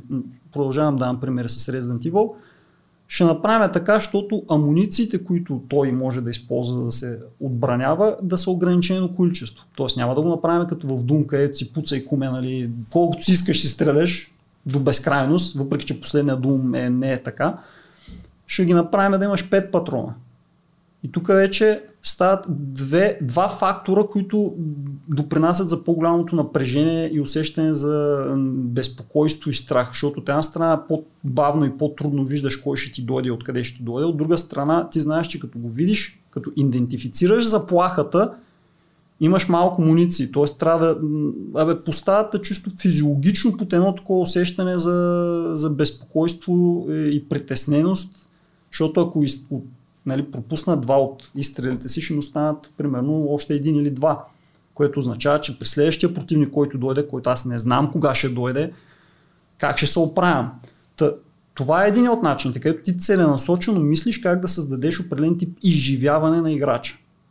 И започваш в главата си да ги прехвърляш такива сценарии. Или примерно, трети пример, който, нали, който може да, да допренесе за усещането на, за страх – ще направим цялото ниво да е тъмно. Що? Защото тя като ти е намалена видимостта или нарушена, има някакви обекти и ти както и шофьорите, не? Нали, като падне мъглата и имаш едно друго усещане за бе, кой сега откъде ще ми излезе, нали? пешеходец в последния момент, гледа си инстаграма нещо човека, не гледа тебе и ти трябва да го пазиш и ти създава едно такова усещане нали, за, за, за безпокойство. Мислиш, че е целенасочено. Някой път, не мислейки целенасочено, пак казвам, ти правиш нещо друго ходиш в парка си, се разхождаш и, и, и просто спонтанно ти хрумва идеята, абе всъщност в тази игра ще е много готино, а, нали, чисто като да създадем усещане за страх, ако човека от време на време а, му, му вкарваме някакъв тип а, примерно в Darkest Dungeon има такава механика за стрес. Тоест, прямо ти как, с какви противници се сблъскваш в играта и колко кръв имаш, примерно, твоя противник му се повдига усещането за стрес и като стигне една определена стоеност, той дори може да се обърне и да избяга. Добре, това звучи все по-интересно. А добре, един гейм дизайнер има ли значение в какъв жанр а, игри се занимава? Тоест, идеали, да право, ще го кажа по-така, по-разбираемо, да, е, нали, да не влизаме в чак в такива детайли. По-скоро, ако аз съм гейм дизайнер, който обаче играе на PlayStation аз мога ли да бъда и гейм дизайнер, който прави някакви стратегически игри, прием, които са за веб, които са за компютъра? Или, а, тоест има ли такова разделение или по-скоро един гейм дизайнер може да прави всякакъв вид игри? Изключително строго индивидуално е и защо го казвам това? Защото има хора, които не могат да да правят нещо, което не им е свойствено. Тоест, ако ти много обичаш а, автомобили и играеш на PlayStation, на Gran Turismo или на Need for Speed, ако аз ти кажа, ай пич, сега тук ще правим една игра като StarCraft, стратегическа в реално време, или пък като цивилизацията, която е стратегическа, ама нали, походова, ако ти вътрешно можеш да, да превъзмогнеш а, някакви такива бариери, чисто психологически нали, на, на интересите си, а, и си кажеш, бе, да бе, що, що па да не правя такъв тип игра, ще направя, нали, ще ги измислим механиките, не е драма, можеш да го направиш. Но от опита ми, личния ми, който имам, такъв тип хора са изключително малки повечето хора си имат конкретен интерес и, за тях е буквално убийство да ги накараш да правиш другото. Пример с музиката му да дадеме. Сега свири си цигулка, класическа някаква готина музика и ти кажем ай малко хип-хоп да направим. Ими, има хора, които са не, не, не благодаря, нали. Не, не, че не мога да стане и с цигулка готин хип-хоп, може, има примери, нали, струнни такива части има в много, много произведения и от едната и от другата музика, но има хора, които просто няма да могат вътрешно психологически да, да се пренастроят. И затова е много важно тук да се, да се отбележа, че когато работиш в такъв тип професионална корпоративна среда, ако сте от хората, които нали, се идентифицирате като силно не можещи да се пренастройват, или трябва да положите много усилия, за да се научите да можете да се пренастройвате, или по-скоро отидете в компания, където знаете, че ако ви кефят автомобилните състезатели, хората там правят автомобилни състезатели. Нали, не се набивайте в компания, където правят шутери, защото няма да се чувствате щастливи по никой начин. Добре, другото, което си мисля, че се случва, нали, защото сега си говорим вече нали, в ежедневието, нали, ясно, че гейм дизайнера мисли, казахме как се случва това нещо а, върху различни концепции, дали ще е нива или въобще цялата игра, механика и, и така нататък. А, другото, има срещи с различни хора от екипа, най-вероятно се обсъждат различни идеи а, нали, върху игрите. А, описват се всички тези неща в различни инструменти, на, на различни места. Вече не се ползва само Word, Excel и, и, и има и доста други нали, неща, които се използват. А, и в, с други мои гости ми се говори, примерно, някаква известна система, която е за разработка, нали, случай не казваме на игри, но тя е за разработка на, на всяка вид софтуер, да кажем Jira, има и много други подобни. А, другото, което а, го има е работа с хора обаче, ми се струва, защото а, ти като човек, който има идея как да се развие м, дарения продукт, ти обаче а, си зависим и от други хора. Зависи си от програмисти, зависим си от QA, нали така. А, каква е връзката на гейм дизайнера с екипа? Тоест, постоянно ли е? Как той предава своите идеи? Въобще как става това взаимодействие с другите членове на екипа? Ами, като говорим за идеи, да, тук пак да отбележиме. И, и, и защото нали, то е в контекста на това, че трябва да се работи с други хора. Много е важно хората да разберат, че тяхните идеи, в смисъл, никой няма да ви вземе на работа, говорим за да ви вземе на работа, да ви плаща заплата, само защото имате идеи. Вашите идеи сами по себе си са почти абсолютно нямат стойност. Ама истински, знам как звучи, но просто е така. Това, което има стойност е имплементацията на тия идеи. Гейм индустрията примери бол за идеи, които имат ужасна имплементация, дори да са били гениални, просто имплементация като е зле, продуктът е зле. Та, от тази гледна точка, човек като има идеи, които трябва да ги комуникира на другите хора, в случая на програмистите, на артистите, защото нали, ти кажеш, игралните правила са тези и тези, трябва да ги комуникираш тия неща по някакъв начин на тия хора. На артистите по същия начин, на тестерите също. Трябва това то се случва нали, по различни канали, може да е чисто само с документацията. Ти си направил документация, даваш я на тези хора, те я четат и след това обсъждате. Срещите с тия хора. Вие може да правите срещи по всяко време, по всяка въпрос, да обсъждате нещо, което вече е документирано или нещо, което още не е документирано. Тоест, вие може да си направите една среща, където да кажете, Абе, имам идея в нашата игра да вкараме модул, който да е, е да речем в едно RPG. А, нали, ти си ходиш с твоя герой, правиш си там някакви квестове, си изпълняваш, обаче ще бъде много готино, даже давам пример с Fable 2, където вкараха куче. Което куче, то беше Питър Молиньо, той е един от тия много хората, които много грандиозни виждания имаше и обещания, но рядко нали, ги имплементираше правилно. Но кучето там беше такъв тип допълнителна механика, която имаше функция на бе, да създаваш връзка с него, нали, да си го милваш, да си го храниш, защото ти помага по някакъв начин в битка. Та ти като гейм дизайнер, ако кажеш на хората, Абе, айде да направим система, в която ти да си имаш домашен любимец, да си ходиш нали, с едно куче или с някаква котка или папагал или каквото ще да е там може да не го пишеш това в дизайн документ и да го даваш на хората и те първа да го обсъждате, може предварително да кажеш, аз имам такава идея това да го направим, вие какво ви се струва, нали, как ви се струва, дали, дали въобще е смислено. И хората ти връщат обратна връзка. Абе, човек, ти смисъл за е това куче? Не има, примерно, яздиш носорог сега. сега това куче къде, къде ще тича до носорога или за какво те няма, няма нужда. Или пък ще са, да, това ще е много готино, защото ще можеш да го ползваш като в а, а, това като в Torchlight, да го пращаш до града, предметите, които ти не си, нали, не можеш да ги носиш, пращаш го животното в града, то ги продава и то се връща и така не се налага ти да ходиш до града. Тоест това е вече полезна имплементация, защото тя има, има някаква полза от нея. Не е просто да стои там да, да си го милваш, което нали, то не е особено полезна тази имплементация. Та да, ти ги комуникираш по различен начин твоите виждания, твои идеи. Още повече, че когато се стиснете ръцете и нали, казвате, окей, ще има куче в тази игра, като започне да се имплементира дадената механика, там комуникацията тя не спира. Защо? Защото програмиста той чете нали, твоята характеристика, твоята спецификация на модула, какво трябва това куче да прави, как да се държи и каква му е връзката нали, с останалите елементи от играта. И много често се пораждат въпроси, за които ти не, не, не си мислил. Абе, какво става кучето, като дойде един противник и го цапардоса по главата? Си за това куче ще умира ли, няма ли да умира? И някой път сте гейм дизайнерите, просто казват, искам, искам да има куче, нали, то да прави. Тоест всички други неща си му измислил на кучето, какво да, да, да прави, обаче точно този аспект не си го измислил. Ми, и ти трябва тук вече нали, пак да влезеш в този режим. А, това е много интересен въпрос. Ако го направя кучето да умира, ти от пета ще ни подгонят.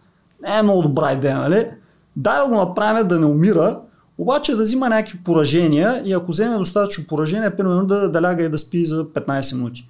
Обаче, после ще направим кучешка храна, която ако му я дадеме, то всъщност ще се излекува и няма да си почива 15 минути, ще си почива 10 минути или въобще няма да се почива. Та, е, този тип, нали, той е, пак е част от творческия процес, където ти си имал една идея, не си я доизмислил. Много рядко човек успява да измисли цялата идея от до, винаги иззад някакви въпроси, които са да обсъждат.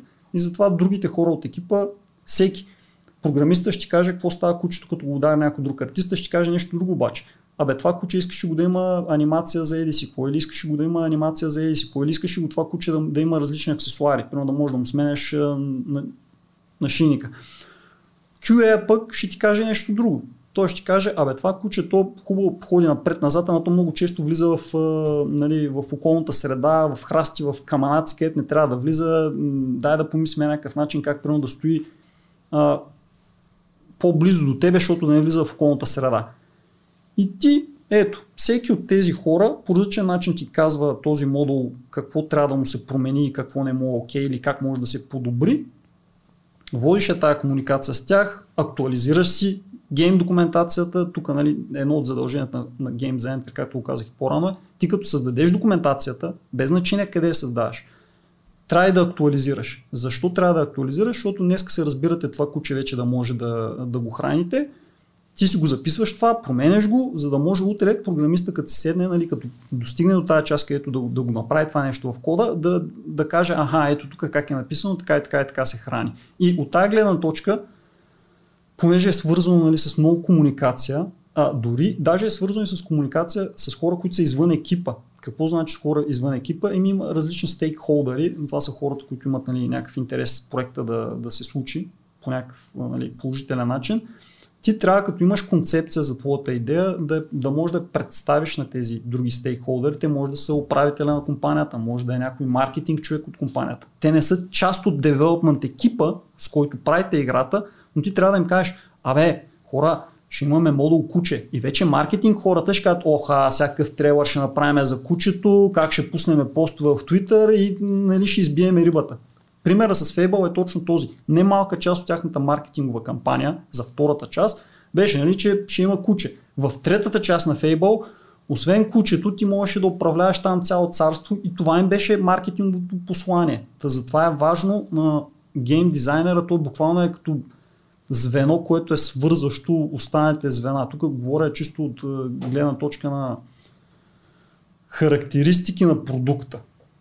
Защото нали, тя моята роля в момента, понеже е и свързана чисто с продуцирането на продукта, а, нали, продуцента предишен епизод Поли каза, той е пак такъв човек, който е медиатор между девелопмент екипа, между външни стейкхолдери, дори между играчите. Един гейм дизайнер не е, не е не, не присъщо за него да влезе в форума или да влезе в Twitter или в Reddit или някъде нали, по някой такъв канал в Discord, дори ако щеш, и да комуникира пряко с играчите и да каже, абе хора, ние тук смятаме да сложим куче в играта, вие какво мислите по този въпрос? Или вече е сложено кучето в играта,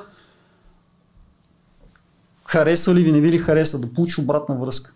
Та, със сигурност, ако нали, има хора, които са по-интровертно настроени, може би тая позиция няма да е съвсем супер за тях, защото е свързана с страшно много комуникация с много различни хора. И тук, може би, гейм дизайнерите са от хората, които доста бързо разбират, че артиста мисли по един начин, програмиста мисли по друг начин и ти трябва по някакъв начин да си продадеш твоята си идея пък за кучето и на двамата. Да, абсолютно тук много, много хубави примери даваш, надявам се, наистина са много полезни. А, всъщност какво е трудното в тази професия? Едно от трудните неща е точно това. Да успееш да продадеш твоята супер гениална идея на, на всички хора, за да могат те да се навият да имплементират. Друго трудно нещо е пак нали, ще се върна назад в разговора, това, което казах, да можеш да да работиш и по неща, които не са ти в момента, не ги усещаш като най-забавните неща, защото в, и, и то тук не говоря, примерно ако харесваш състезателни игри, да правиш несъстезателни игри, тук дори говоря за Абе аз харесвам състезателни игри, работя по състезателна игра, обаче в момента, понеже трябва да избалансирам някаква механика, трябва да стоя и да актуализирам или да въведа много данни в някаква таблица, примерно в Гран Туризмо, ето един такъв много хубав пример, може би. В Гран Туризмо има 500, 600, 700 автомобила. Всеки един от тези автомобили той може да бъде тунингован, да му сменяш двигател, спирачки, спойлери, джанти, огледала и много други неща. Да бъде тунингован.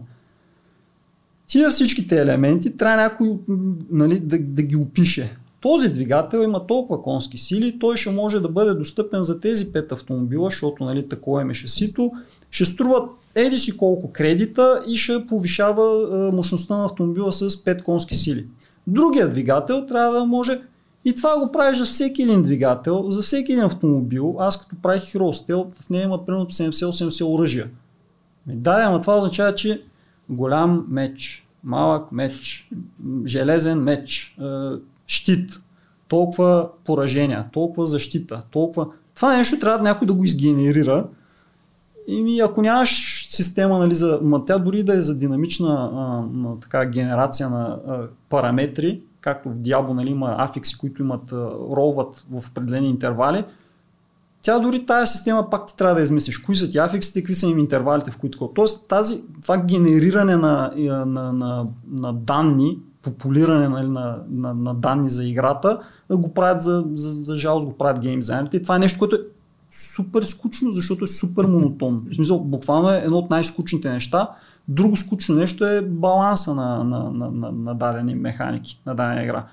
Взимаш една стратегия, тук имаш копиеносец, той има 5 атак рейндж, 10 атака, 10 защита. От другата страна имаш обаче човек, който не е копеносец, им е мечоносец, той има по-малко атак рейндж, обаче съответно трябва да прави повече демидж или да има повече кръв. Тоест да, да мога да ги избалансираш нещата така, защото не всички да тръгнат да играят само с копиеносците, ами да има смисъл да играят някои хора и с мечоносците. Това е, също е нещо, което е пак нали, трудно в самата индустрия т.е. в самия процес на правене на игрите, баланса, итерирането.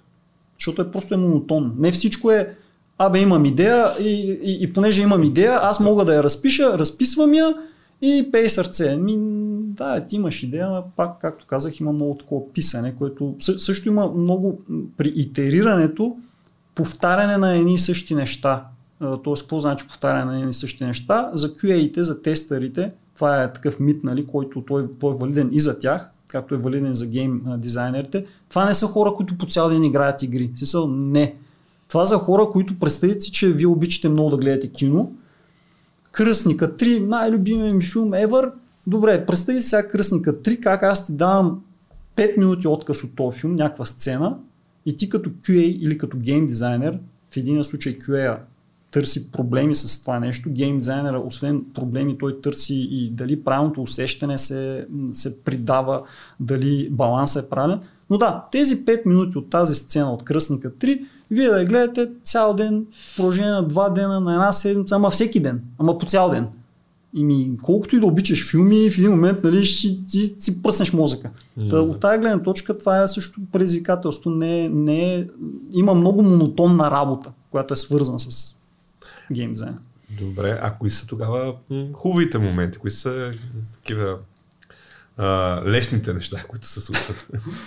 Те лесните неща са нали, обратните на трудните неща. Тоест, лесно е, не, лесно е някой път, като, като ти дойде вдъхновението, а, идва ти идеята, вдъхновяваш се и казваш, е, това, това, това ме е механиката, имам ясната, нали, скристализирала ме в съзнанието, ясната идея какво, а, какво ще представлява тази механика, сядаш, разписваш я,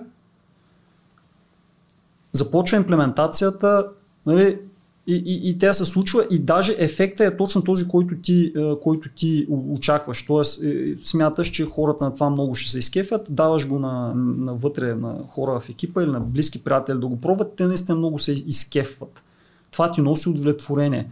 А, нали, лесно е, веднъж като измислиш нещото, като, пак казвам, като ти изкристализира в съзнанието, разписването на това нещо при програмирането е също е така. Но голяма част програмистите, някакъв път хора, които нали, не са част от индустрията, идват в офиса и гледат някакви хора, които гледат YouTube клипчета и имат на един си монитор отворен код, средата за разработка идето, на другия си монитор имат YouTube Twitch стрим на Dota и те са е така в Twitch стрима на Dota си гледат. И човека, който минава в офиса, а те тия тук, за, за това ли взимате вие големите пачки, нали? Гледате Дота по цял ден. Ми, не. Този човек в момента той може да гледа Дота, но най-вероятно мисли по концепцията, която гейм дизайнера е дал, как това да го имплементира. И веднъж като го измислиш как да го имплементираш, самото написване в кода логически, нали, с изразите, които са на, на езика, това е по-лесната част. хубави моменти от, от самия процес е дори да видиш как хората приемат това, което ти си им дал като механика. Както казах и по-рано в, в тракерите, нали, хората как се радват когато особено получаваш коментар от типа на това е най-яката игра, която някога съм играл или тая игра ме вдъхнови, аз мен едно от нещата, които най-много ми харесват, някой, който ми играе игри, които аз съм правил, е да ми каже, че те са го вдъхновили той да направи нещо положително с живота си. Не е задължително да каже, вие ме вдъхновите да стана гейм дизайнер. Не бе, дори, дори да ми кажеш, ти ме вдъхнови в момента преминавам през труден етап от живота си, нали, нещо се случи не, драматично и това, че вие нали, ми дадохте тази игра и аз вътре успях да, да, да се впусна в един друг свят, да правя, да се разсеям, да, да, да, да имам отново желание за живот, дори ако щеш, да се мотивирам да променя живота си. Това също е много безценно и много, много положително, много мотивиращо нас като автори на, на, на игри да, да правим игри. Добре, да, това може би е много най-зареждащото, нали, да видиш а, как кажа, всички положителни неща, след като ти си направил нещо в играта или си направил изцяло игра, защото и това е възможно, нали, да, да си направиш сам заглавие от нулата и съответно да видиш, че то е лайф, че се вижда и че хората му се кефат нали, на това цялото нещо, защото истината е, че човек, ако иска да, да прави игри, в момента има всичките възможности да го направи. Тоест, може изцяло сам да, да се справи, както се казва, с тази задача. Да, звучи а, оп, и, и правя нали, една игра. Нали, доста труд стои, но има такива платформи, където може да разпространяваш играта. А, бе, има много, така как да кажа, вече варианти. А пък и аз това, което забелязвам, че все пак и самото програмиране стана така доста по известно. Все повече хора се ориентират в тази професия, все повече хора м- и, така, отиват в IT индустрията и това пък кара м- дори пък щеш приятели да се съберат, както каза ти в началото, двама, трима, пет, те правят нещо друго, работят примерно за компания, която занимава с някакъв вид софтуер, но се събират различни специалисти, пак на приятелски начала и сядат и почват да, да мислят върху, а, хайде да си направим една игра, нали? И съответно започват и в тази област. Тук сега, като си говорим, се сещам и за друго, че една хубава професия, ми хрумна, че в някакъв етап трябва така да покана някой, професионален геймер. Защото има и такива хора, може би е странно за, за ня, някои от нашите а, слушатели, но всъщност има и, и такива хора, които правят само това. Тоест, те си, те си изкарват прехраната, докато играят игри или може би определена игра, но има и такива хора, така че може би пък и, и такъв човек трябва да поканим. А, даже ти като казваш професионален геймър, тук интересното е, че отново технологиите днес го позволяват. Ти можеш да си всъщност не само професионален геймър, човек, който играе играта, ти можеш да си стримър, т.е. да си човек, който просто показваш на хората как се играе играта, т.е. ти няма нужда да си най-добрия на тая игра, да си на турнири, да участваш на турнири на, на, на тая игра, но просто да им я показваш с развлекателна цел, с образователна цел, дори, защото има хора, които правят туториали, walkthrough Ти можеш да си дори коментатор на професионални събития, спортни, свързани с игри. Един турнир като Dota, нали, The International, всяка среща тя се коментира, както футболните мачове коментират някакви хора. Та, гейм индустрията е, да, тя не се ограничава по никой начин само с хората, които правят продуктите. Говоря за нали, дизайнери, програмисти, артисти, тестери. Тя извън нея има много други направления, косплеери има професионални. Бе, страшно много неща има, които нали, хората могат да ги, да, да ги правят. А на тебе за коя професия ще ти бъде интересно да, да видиш в, в моя канал? Кое е нещо, което примерно ще бъде интересно или мислил ли си въобще върху това за някоя професия, която е интересно ти, ама не си запознат чак толкова много, какво прави дадения човек в това направление?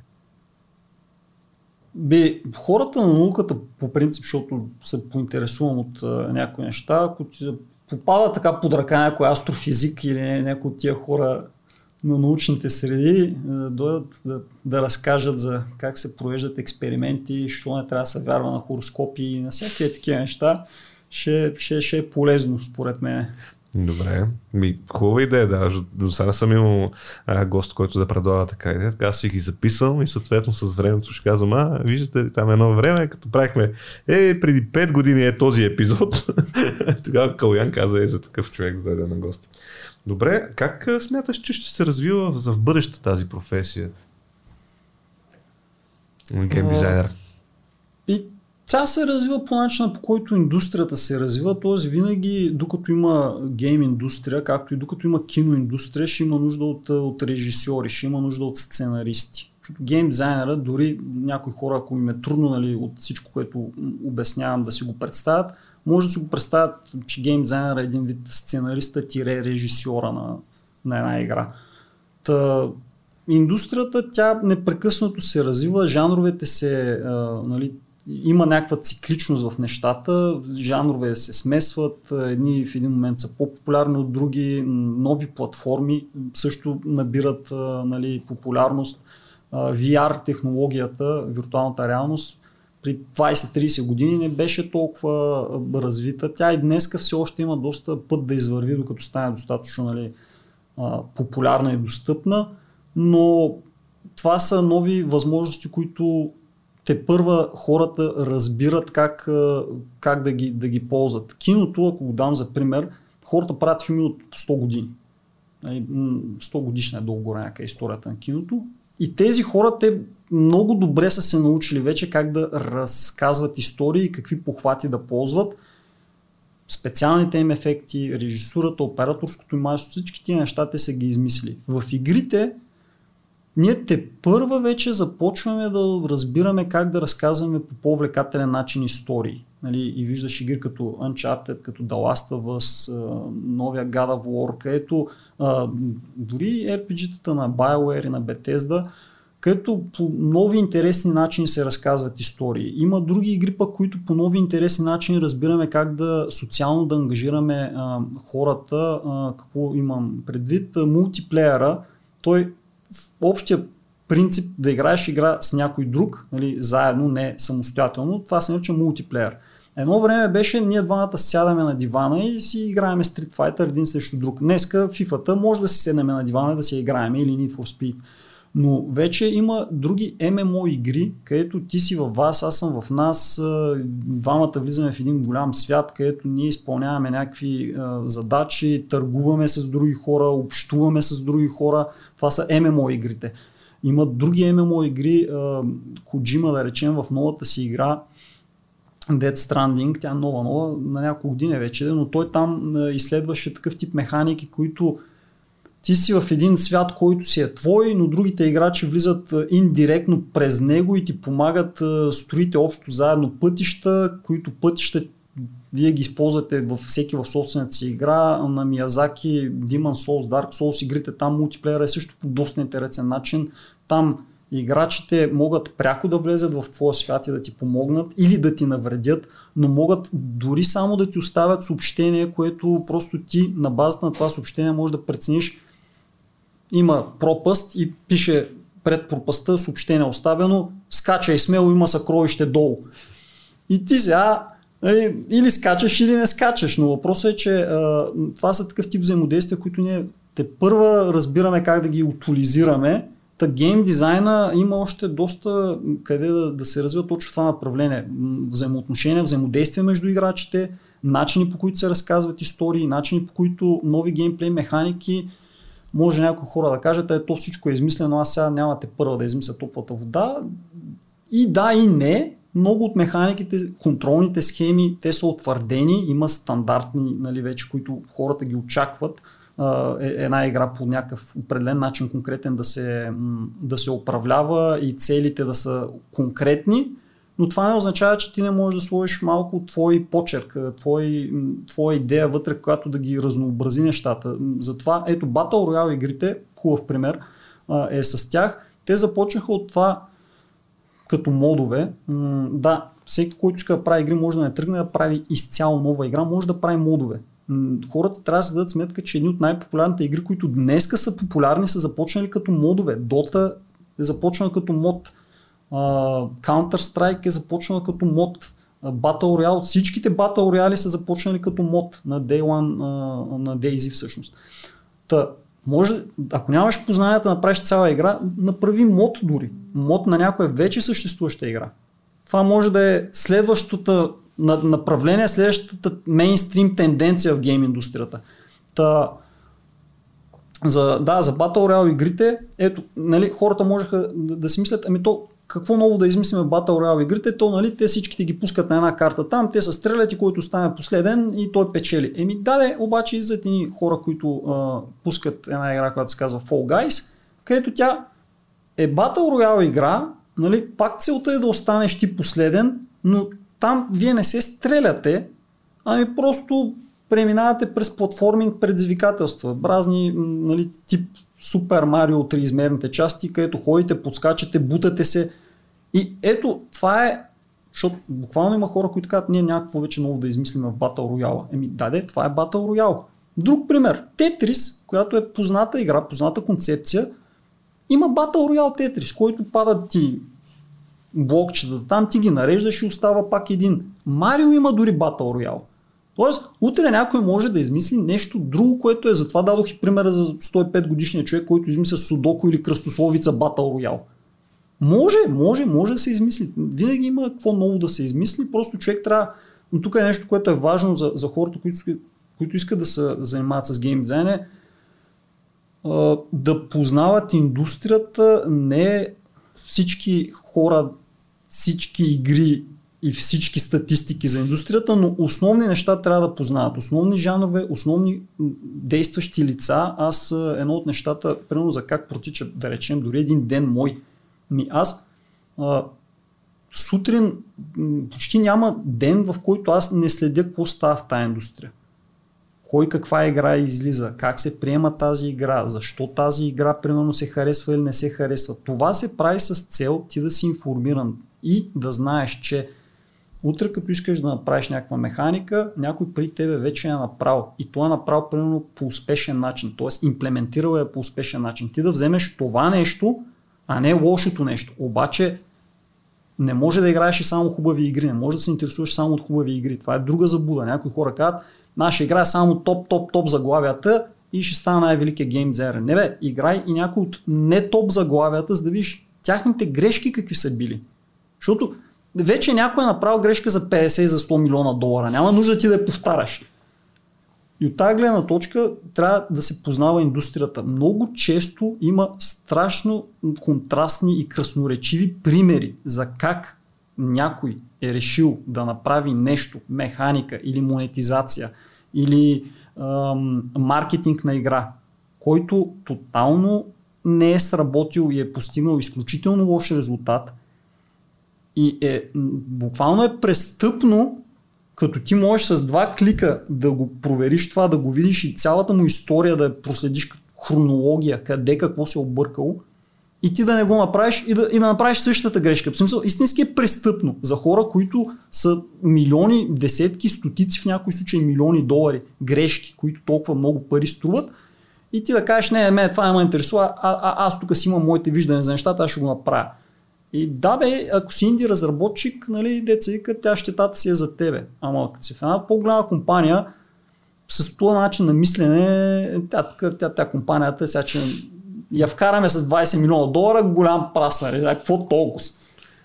Трябва да се интересуват хората от индустрията. Може би като финални думи, всъщност къде а, поддържаш ти тези знания? Т.е. къде ги проверяваш, къде ги виждаш? Имаш ли някакви, а, как да кажа, определени, дали са кажем, страници във Facebook или пък е, си има някакви специализирани такива, където наблюдаваш какво се случва в индустрията, какво можеш да препоръчаш?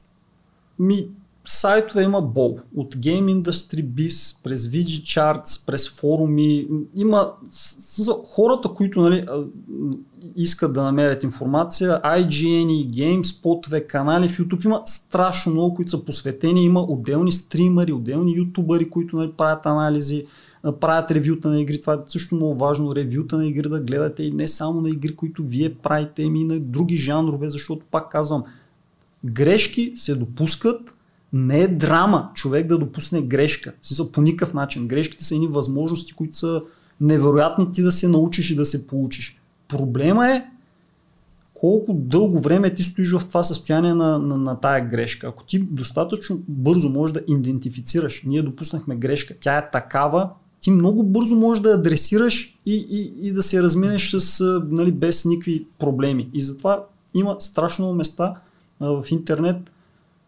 както казах, дали ще е YouTube, дали ще са сайтове като там IGN, а, дори в YouTube, говорейки за, за знание на нещо, което е в началото, как нали, може да, да, да се вдъхновяваш и да видиш как се правят определени неща в индустрията, на GDC имат така наречен GDC Vault. Това е в YouTube канал, който лекциите GDC е Game Developers Conference. Това са конференции, които на тях се събират разработчици и обсъждат различни теми от индустрията. Примерно как се прави narrative driven дизайн, как се правят персонажи, как се правят такива механики и така нататък, технически дори. Та вътре в този канал лекциите, които са се, защото това нещо струва пари, ако искаш да го посетиш, който няма пари обаче, може да отвори YouTube канала, вътре в него ги качват лекциите, една немалка част от тях, даже по-интересните. И вътре пускаш си, на, примерно, на Дейвид Джафи лекция за как той е правил Twisted Metal или как е правил God of War. Има страшно много игри, вече го правят като, ки, като филмите Making of. Тоест пускат си буквално документална проекция, която проследява как играта е била направена.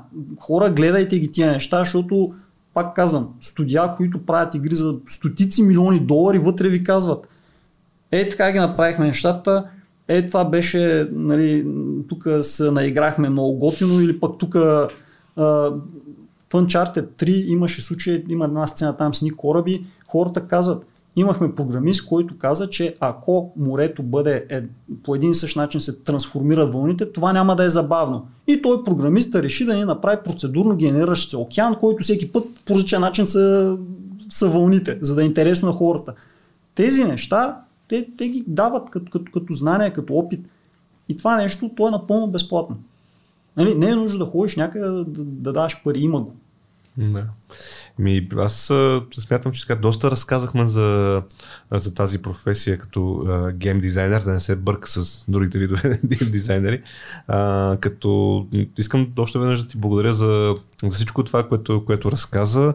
А, вярвам, че скоро, съответно като а, пуснем и сайта на Гледай си работата, тези неща ще ги сложим с линкове, с обяснение, така че вярвам хората, които са се а, запалили в момента, че може би това е тяхната професия за в бъдеще, а, така ще, ще ми е интересно да влязат там, да разгледат и съответно и от тяхно име ти благодаря за, за това твое гостуване. А, на мен винаги ми е приятно да си говорим за игри, знаеш, едно от моите хобита. И така, благодаря и на всичките ни слушатели и хората, които ни гледат в YouTube. Коментирайте, харесвайте, давайте идеи. Смятам, че нещата, като ги правим заедно, ще бъдат по-успешни. И така, до нови срещи. До нови срещи.